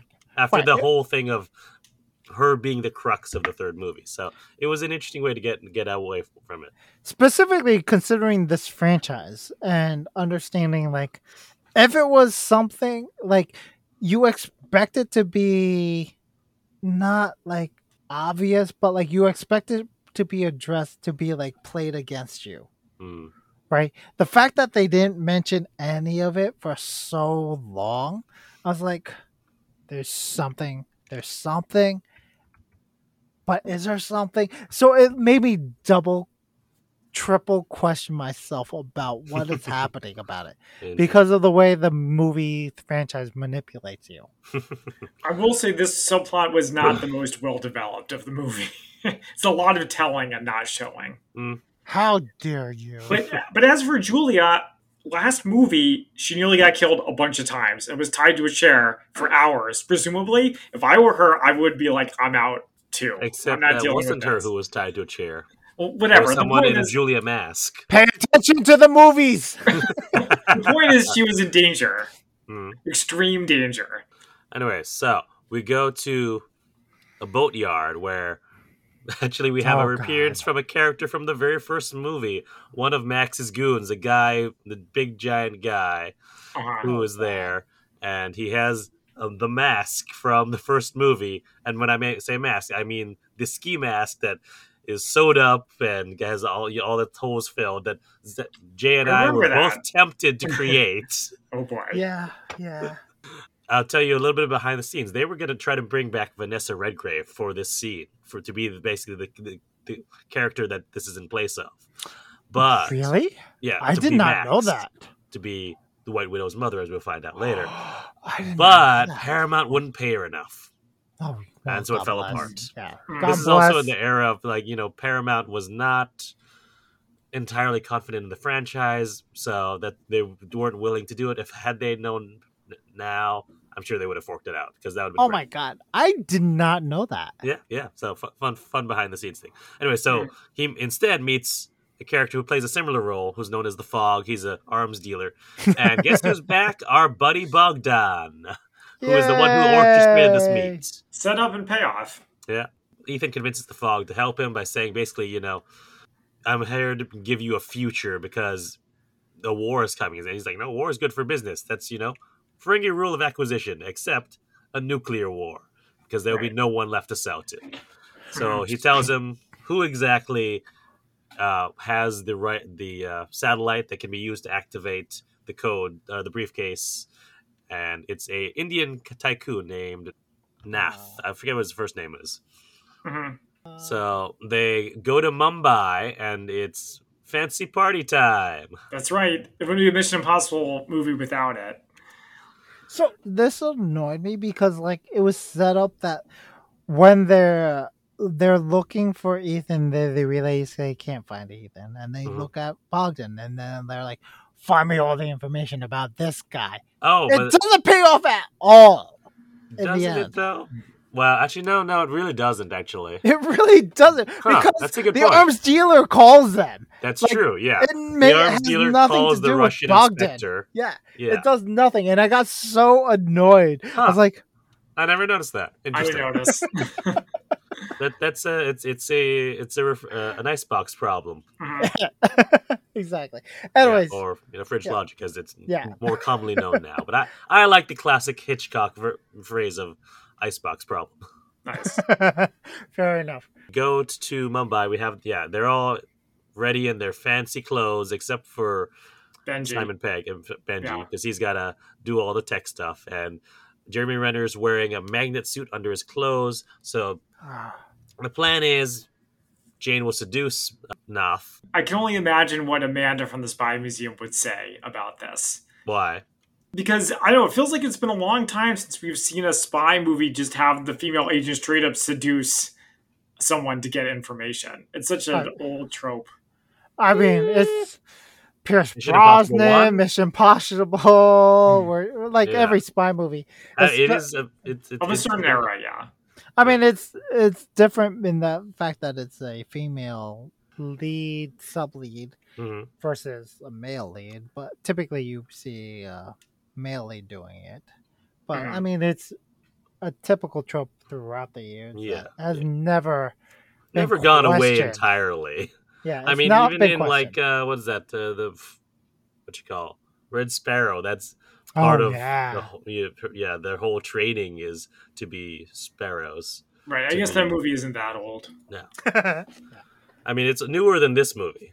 Right. Yeah, so she's gonna seduce Brij Nath to get the code, and once they get the code, um, Brandt will be going through the, the the vents into their security system to enter the code to deactivate it. to turn off, and they're going to turn off all the servers to keep it cool, so they can Or all Avoid the the fans. yeah. fans. Yep. and make It'll be very the magnetic little truck move all this around little like Mars rover looking thing. Oh my Yeah. god! This So This- Brandt is the person who actually gets to do the Mission Impossible pose, except no wires, just jump and being held up by magnets, which I thought was fun. yeah, refu- like hesitates, hesitates, hesitates, to make the jump. Did you And- enjoy his weird stretching before he was doing it? I did because Well, I probably would. nervousness, do yeah. Apparently, these are stretches that these are. This was not in the script. This is just something that um, Jeremy Renner came up with, and I think these are stretches that he just does himself. It's Hmm. pretty Yeah, no, they're actually really good stretches because I do those same stretches. I mean, I do that. I those are stretches I learned in martial arts, and I still do Mm. to this day Yeah. before I run and everything. It's just a interesting period of this movie where so you basically get right. It's uh chainmail hmm under the suit. So he gets to walk around and ching ching ching ching ching ching ching. And as an Asian with the last name Chang, I'm allowed to say ching ching ching ching ching. Wasn't Uh, gonna say anything. And I like the fact that he's like, "Oh, it's gonna get hot. I gotta roll up my sleeves." And it's just chainmail. hmm And then takes the time and it's like, "I gotta be, yeah." Uh, and then eventually does it because it parallels to the fact that like it parallels directly to the concept of Ethan constantly jumping and all that other stuff. hmm and then Mhm. also skydiving, right? So like it's just chainmail that goes up to the the four three of us have gone to skydiving or fake yeah. skydiving, and Well, do you, you don't think it's on? The, it's the whole body thing, like a wetsuit kind of deal. That kind of. no, it's specific. You can specifically see it cuts off at the waist. Oh, really? I didn't notice that. Oh. So like it, it annoyed me because I was like, you have to be like elite Oh, your gymnast core has got to be. Oh my god. to be able to lift, keep your legs up over the fan. Uh-huh. that's now dead and then with the magnet pushing you up great the magnet's pushing you up but like to be able to make this happen and then as you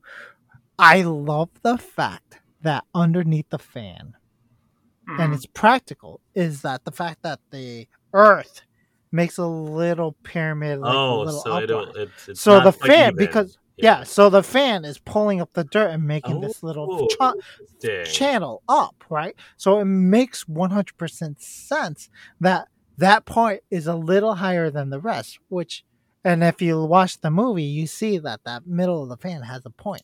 I was like, Yeah. Mm. oh, that totally makes sense until it, you start to move the truck and then like, oh God, this is going to be bad.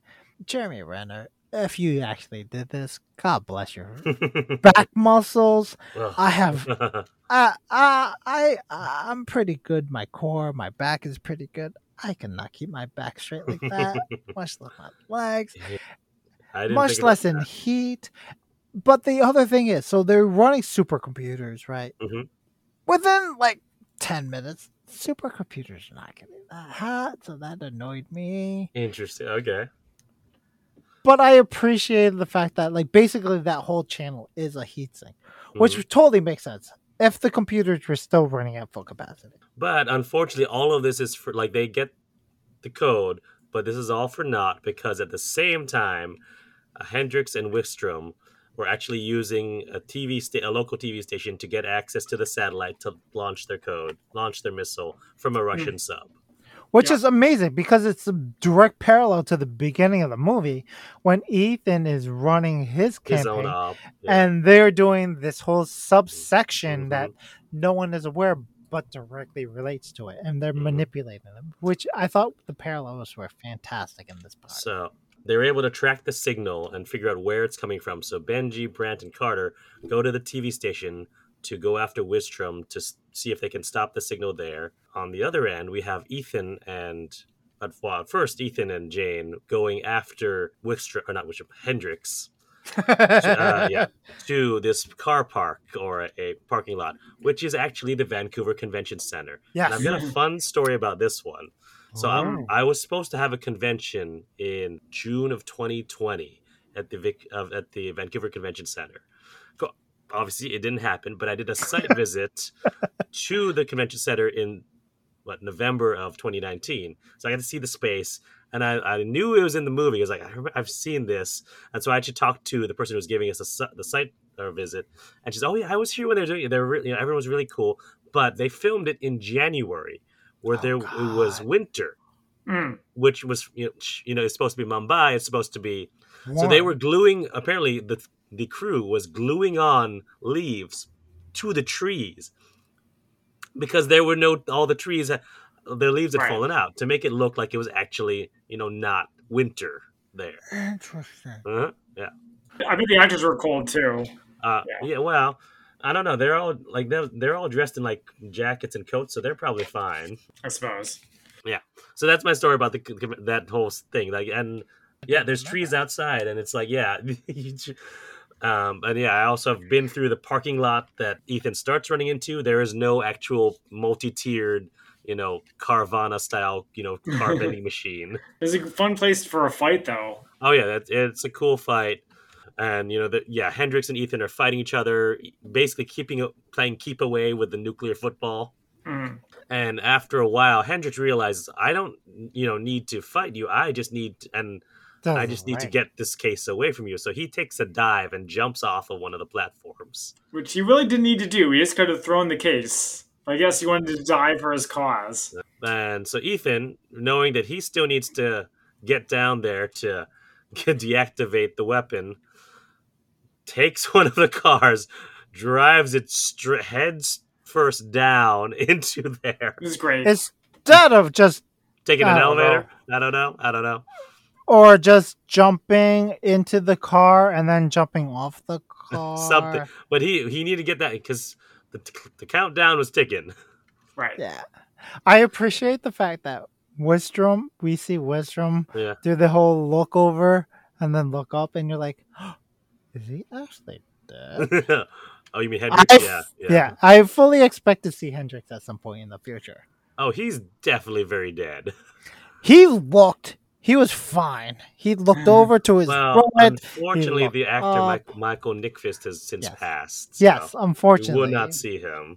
Mm. He is also in the first John Wick. He's great as uh, the bad guy. there. Fantastic. Fantastic in that role. Uh, but yeah, so I also can't forget this. So as this is all going on, Ethan is trying to deactivate it. Even says "mission accomplished," pounding on it. But Which I love the callback later with Ving, with Luther. He Luther. calls him out on it. Yeah. yeah. But Benji and Brandt and Jane are, you know, fighting off Wistrom. They finally managed to kill him, and Jane actually took a hit with a bullet. But before that, Wistrom had like pulled out all the cables, and so Benji was rapidly trying to So plug everything back on. in, and so yeah. they finally get it uh, all together, and mission accomplished. As the missile is about to hit the Transamerica Pyramid in San Francisco, and even like chips it. Yeah. like literally at the last second. Uh-huh. I appreciate them showing the cable splicing and the bleeding. So if you have not worked in server rooms Mm, and cable mhm. management and trying to rethread cables, Oh. you bleed a sh- ton because you have to strip them and then you pl- plug them and you're ripping.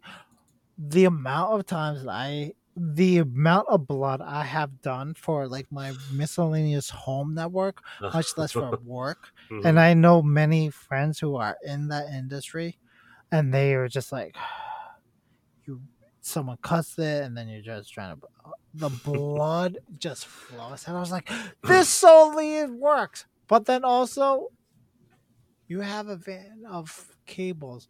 It's just Ethernet cables. Just replace the cable. I'm pretty sure in the corner there's a whole cabinet of cables just replace. It was very interesting. So like if you're not like a techie, like it totally makes sense. Like, Mhm. oh, it's such a bad thing. Also, at this point, we have the Russian inspector just find Ethan with Yay! the finally. football and realizes, oh, we're not actually enemies, are we? Okay, time to you want to go to the hospital? Yeah, I think so. Which is a great callback be- between like two or three points in the movie where Mm-hmm. Ethan's like, "We're not enemies. so I'm trying to help you. Shut the fuck up." so we go over to San Francisco, or actually Vancouver, an area called Again. Granville Island, which I hung out at. Of course, I did. Mm. Um, we get a debrief. We get our, the only appearance of Luther in the movies here, where yeah, like we said, that uh, he calls out Ethan on being super corny for saying "mission accomplished." He always was corny. Yeah. Brandt, Benji, and Jane are all given new assignments, but Brandt, you know, refuses and says, "You don't really want me out there." But he finally gets the true story about Julia, that her death was faked, and that he used the, you know, the un, the supposed unsanctioned hit as a cover to get him into the prison because it was thought that Cobalt had someone in the prison. Doesn't seem like he actually did, but he at least was able to make the connection with Bogdan. We got him Yeah, information. and, and the concept of MI, IMF wasn't their job isn't to protect his wife; it's his job to Mhm, protect. Yeah, yeah. Yeah. But then we learned that apparently Ethan and his wife still broke up despite They did. this. Yeah. Well, I mean, I mean, obviously they ev- had to. That's he says. Um, Mm. as long as we're together, she's in danger. Once that happened, when I first watched the movie, Mhm. it made me rethink about the whole interaction throughout the movie. Every time, like That Julia's mentioned. Julia's mentioned, or Mhm. not just one Julia's mentioned, but like his attitude during the entire movie of Uh, having to be mission appropriate, mission focused, and all this other things, Mhm. and taking all these other interactions. I was like, that, yeah, no, he explains why he acts as he does. He's very specifically, yeah. He takes it Mm. as like he responds to it as like a mission rather than having very specific. Because we see prior, like when he is invested in someone's life. Tandy, thank you. Like he he responds very differently. Like Mhm. I need to protect this person, and his response to very specific situations is different. So like the fact that his response throughout the movie, I was like, it was in my face this whole time. God. Mm. So we also here get a glimpse of Julia, who's, you know, Yay. still alive. We get a little glimpse of her, and she, she sees, she senses Ethan, like somehow knows that Ethan, like, just you know, feeling on the That's back of the neck, not knows someone's watching her, and turns In a good around, way. sees Ethan, and you know they just share, you know, a smile as Ethan vanishes into the mist and is being told about a new mission, and you know a new organization known as the Syndicate, which we'll find out more about later. Ta-da. So it's interesting because like it's the fact that like Ethan's supposed to be the secret protector, and then like they're like, "Hi, hello," and woo, and like you're like, anyone can just report that. Wait, what? What just happened? And like, I'm just gonna go hang out with my best friends, and I still love. And you're like. I thought the whole point was the fact that she died so you could protect her because no one understands well, that she's alive. Yeah, And I was like, But oh, had, I mean, but I uh, actually maybe it would have been better if she never saw him. If, I, I 100% yeah, I agree. agree about that.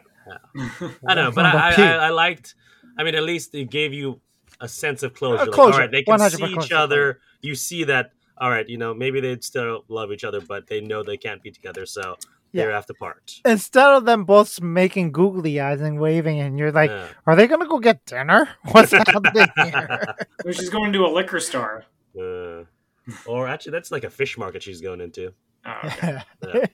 yeah, I was like, I'm so confused. Wasn't he supposed to be staying out of her life to protect this whole situation? But with that, our movie ends.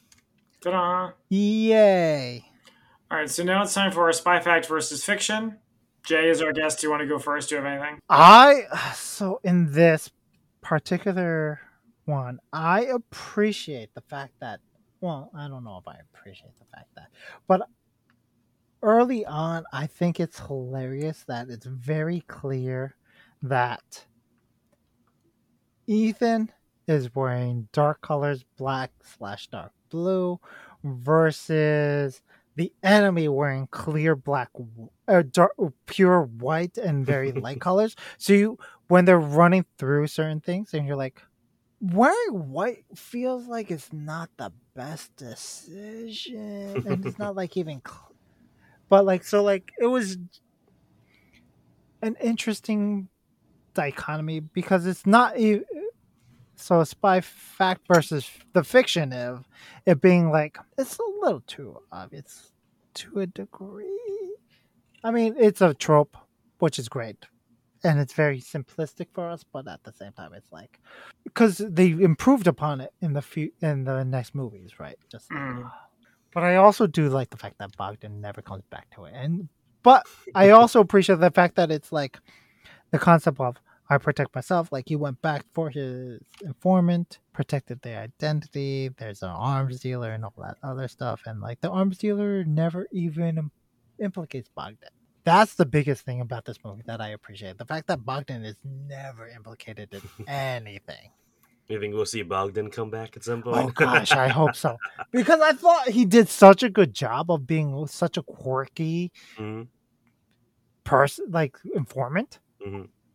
Has to come back at some point. I would really love to see Bogdan come back. Riding high on that Fast X appearance. Hell yeah! All right, Zach, do you have anything?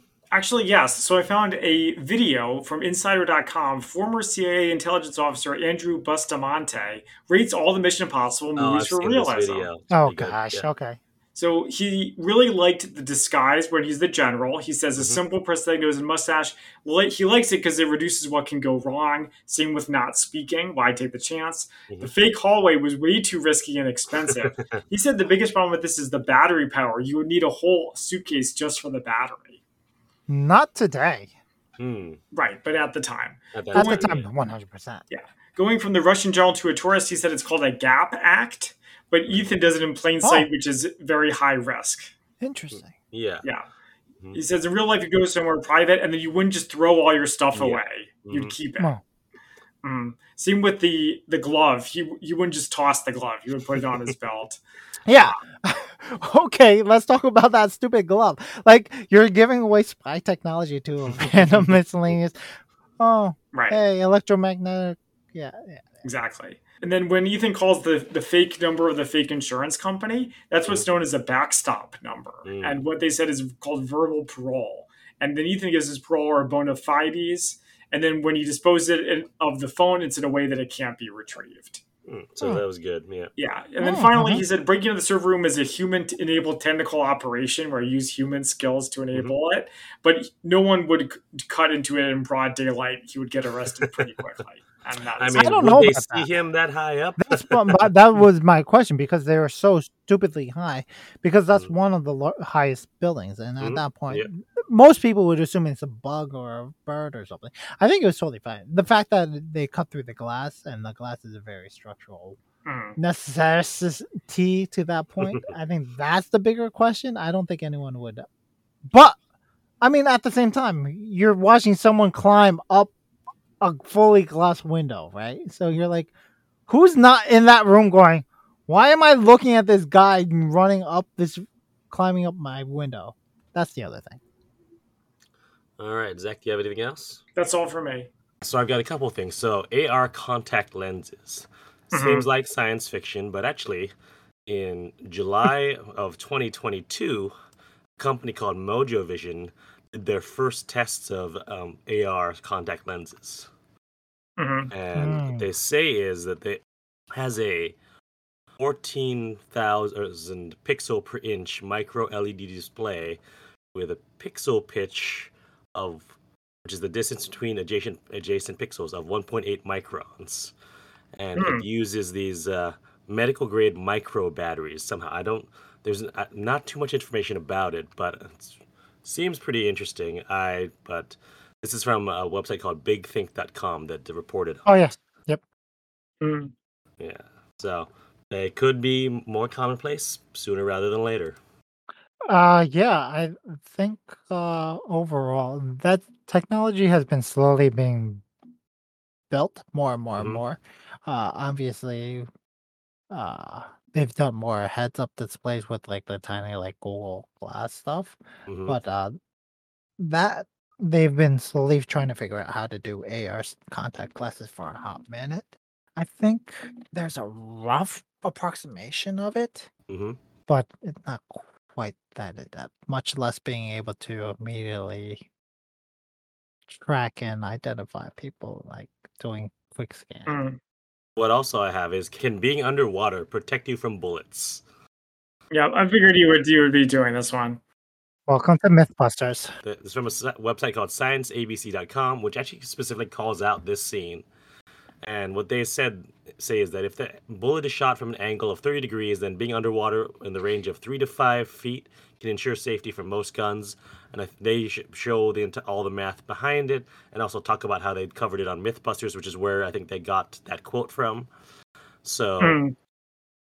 I've I've I want to look back at the scene, but I think they're more than three to five feet below. So even Yes. without the bodies you know the the uh, the body with the flare, they would have been okay that point.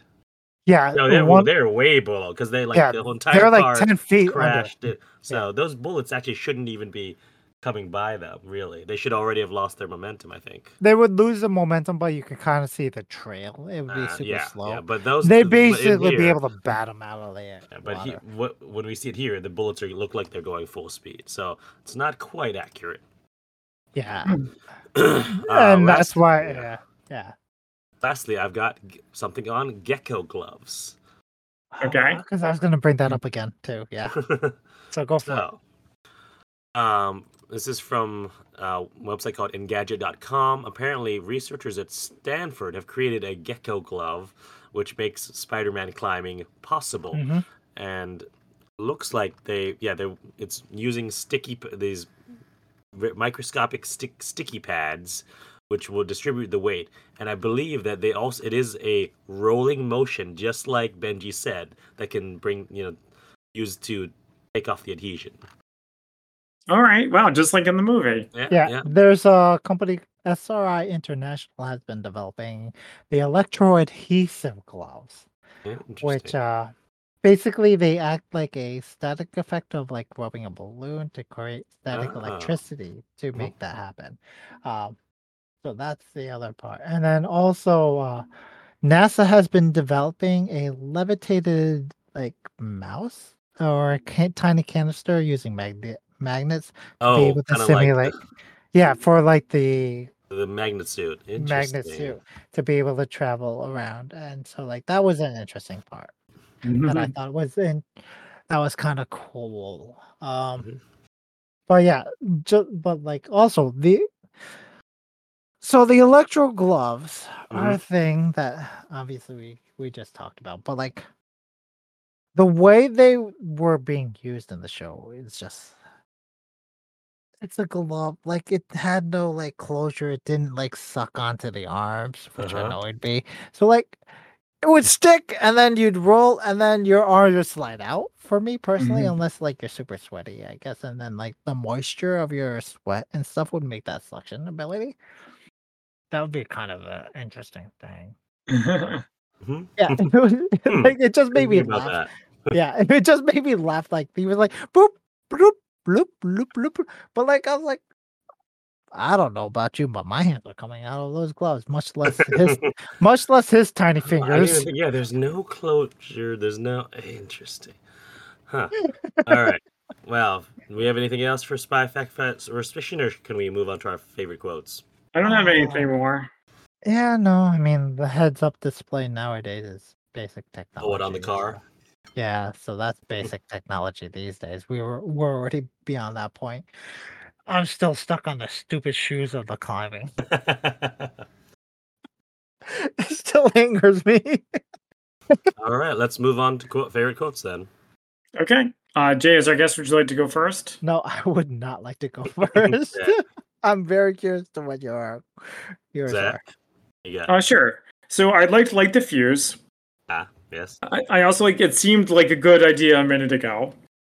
when he's out on the ledge. Yeah. Yeah, one of my least favorite lines is they're driving to Dubai, having a great time. They almost hit a bunch of camels, swerve out of the way, and then Ethan turns and says, "Camels," like duh, whatever. But then a couple of the ones I liked when they're having the conversation with the bad guys in the hotel rooms. Mhm. Moreau says, "I've killed the best," which reminded me of Wonder Woman saying, "I've killed things from other worlds Oh. before." Batman, Oh, Superman. Yeah. Yeah, but I'm like, yeah, Moreau, you killed the best with your panda technique of walking up to them and then shooting them. Finally, when Ethan said, either we do this deal or we all go home in buckets. so I got a few like that. If the secretary wanted me out of there, it must be pretty bad out here. Talking about you know Yeah. being broken out of prison. From the secretary, tension between the United States and Russia hasn't been this high since the Cuban Missile Crisis. Uh, that's a good one. Hmm. Also from Ethan, failure to a terrorist is just a rehearsal for success. And Right. lastly, um, tying back to what we were talking about before, thinking. I didn't assume they were thinking. I assumed they were shooting at anything they moved. These guys aren't Rhodes scholars, you know. that's a good one. It, it isn't very much like Ethan to underestimate his enemy, but I guess in this case it worked. Yeah. But it's not necessarily underestimating the anime. He's just he's accurately analyzing them and acting in, Mhm. in coordination with that. All right, Right. Jay, what do you what do you got? I have Vladimir saying, Our media is no more truthful than yours, American. It's pretty good. Mhm. uh, and then my other one was Jeremy Renner going, Next time, I get to seduce, seduce the rich guy. I was wondering if one of us going to bring that up. Oh, hell yeah. I mean, come on now. it's a good So line. sexy. Yeah, that reminded me of Wash saying, "Next time we go, we got to go to the crappy town where I'm a hero." Yeah. That's actually a good point. Yeah. Thank you. So now it's time for our ratings on a scale of 1 to 10 martinis, 1 being Avengers 1998, 10 being even better than No Time to Die. How would we rate Mission Impossible Ghost Protocol? Jay, as our guest, would you like to go first? I am a big fan of this. I think Mm. last one I said seven. Uh, I can find I out if you really. say- Let's see. You s- Mhm. you said eight point five Oh, jeez. Oh or no. three. Why did I go so high? Yeah, this one I, I don't give out high ratings easily. 'cause then Oh you get no! Then I'm just gonna say a nine, All right. just because one it has Jeremy Renner, which I appreciate. Uh, the yeah, there's a whole lot going on. It makes me happy. I appreciate Julia coming back. There's a lot of callbacks. So yeah, let's just say nine. And I'm All going to regret this when I come back for the next future episodes of Mission Impossible. But uh, for right now, let's say nine. You've reached the ceiling. Mm. Mm-mm. I still have 9.1 through 10. I don't know if we allow that. I guess we'll have to start. You don't control me. He's going rogue. yep. All right, Zach, let's hear it. Okay, so up through the first half, I was ready to give it a nine because straightforward plot, no masks, really good use of gadgets, not a lot of emotional stuff. I'm sorry, what? We'll talk. I didn't want to give it away before we get to the movies, but the later movies try to do like Ethan Hunt, feel guilty for your sins, think on them. You say try, I say succeed, but we'll get to there. it's not something I like. So it was great, but then here, unfortunately, problems started to crop up. Like the villain sucks. He makes the villain from the tuxedo look good in comparison. Whoa! Whoa! What? That's a Thanks. bold claim. And I love the tuxedo. well, he barely even talks to Ethan Hunt until they fight to the death, and I just feel like the movie goes on a little long. Like for me, the kind of climax was the Burj Khalifa stuff, which is in the middle. But these are mostly just nitpicks, so I'm going to give it an eight and a half. Alrighty, very interesting. Eight and a half. All right, that is, I mean, it's higher than you gave three, and which you gave a six. Two, you gave a four, Mhm. and the first one you gave. Ooh, where is it? Uh, you gave it a seven. Okay. I think it's a lot better than the first three. All right. So I love this film. I think it is great. I think they managed to really balance out the action while also having some of your character beats in there. And it's even more incredible that knowing what I know about the behind the scenes, there was a lot of tr- it was a troubled production, and they had to bring on multiple writers to try to figure it out. So this is actually Christopher McQuarrie, the you know director of the next what four Mission Impossible films Yep. after this. It Didn't they have first- three writers? Three, four sessions at least but they brought on mcquarrie uh, like as filming was already like halfway through to try to fix the ending Mhm. so the fact that it works so well with that and of course the action is amazing yeah that burj khalifa scene is so good and even like yeah and you know the, the car park it's everything is firing all cylinders here.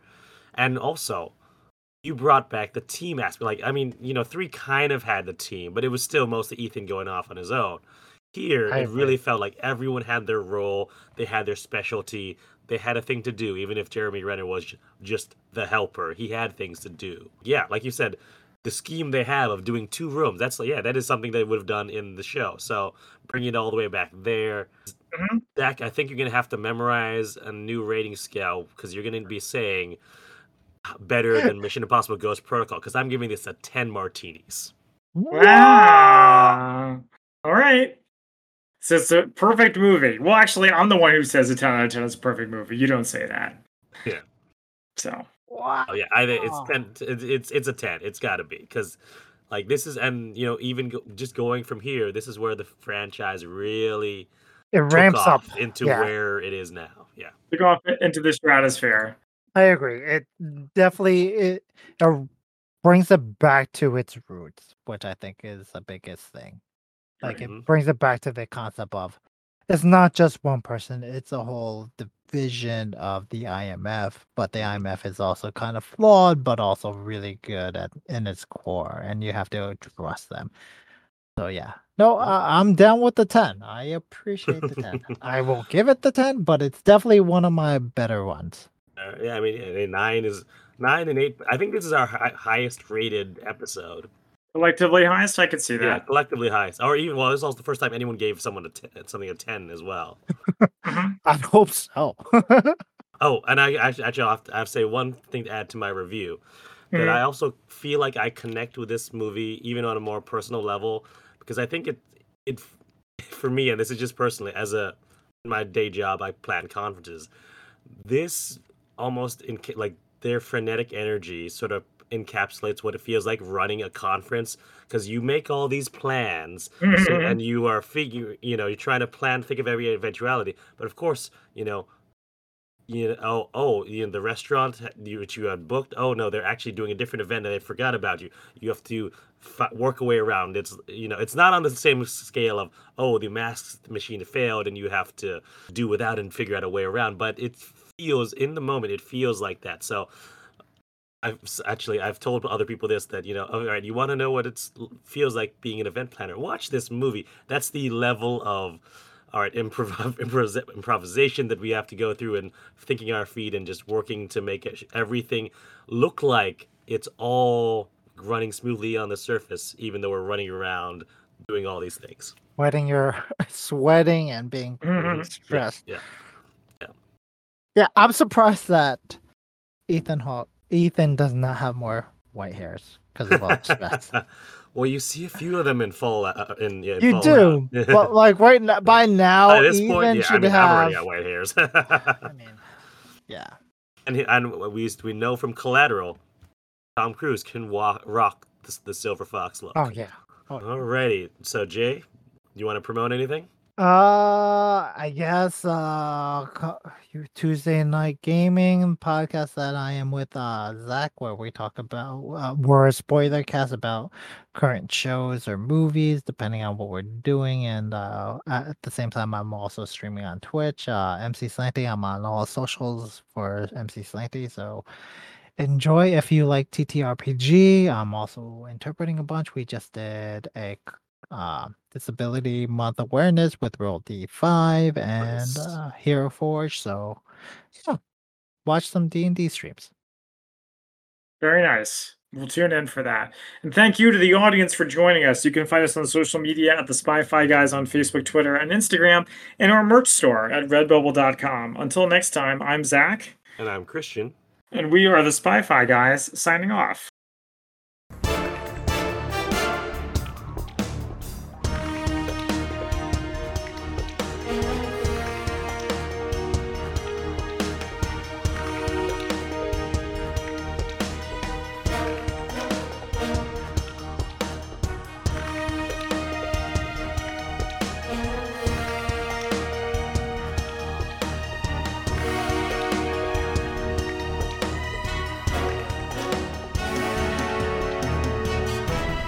Thank you for listening to the Spy Fi Guys. If you enjoyed our podcast, please be sure to give us a five star rating on iTunes. The theme song from this podcast is Mistake the Getaway by Kevin MacLeod from Incompetech.com, licensed under Creative Commons by Attribution 3.0. Films, books, and television shows reviewed by our podcast are the intellectual property of their respective copyright holders, and no infringement is intended.